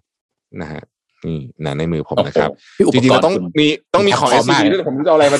เอส ซี บี เรื่องอะไรมายกสมุดบัญชีสมุดบัญชีนะมันมีมีแอปอยู่ในมือถือและสุดท้ายขอบคุณผู้ฟังทุกท่านนะครับที่ติดตาม Mission Daily Report เราสัญญาว่าจะหาข่าวแล้วก็ทั้งที่มีสาระและความบันเทิงแบบที่คุณโทมัสวันเอามาเล่าวันนี้เนี่ยนะให้ทุกท่านฟังในทุกๆวันนะครับเป็นกำลังใจให้พวกเราด้วยนะครับแล้วก็ขอให้ทุกท่านมีความสุขกับวีคเอนด์นะครับรักษาสุขภาพให้ปลอดภัยเรายังอยู่กับโควิดนะครับเพราะฉะนั้นไปไหนก็อย่าลืมใส่หน้ากากล้างมือกันด้วยเช้านี้ก็อยู่กับมันให้ได้อยู่ต้องอยู่ได้ต้องอยู่ได้นะครับพวกเราลาไปก่อนนะครับแล้วเราสัญญาว่าเราจะทำอ่านทุกอ่านข่าวทุกวันให้เหมือนวันสุดท้ายเอางั้นเลยจะดีเหรอพี่เดี๋ยววันสุดท้ายจริงอ่ะเอออ่ะวันนี้ลาไปก่อนครับสวัสดีวันนี้ลาไปก่อนสวัสดีครับสวัสดีครับ Mission Daily Report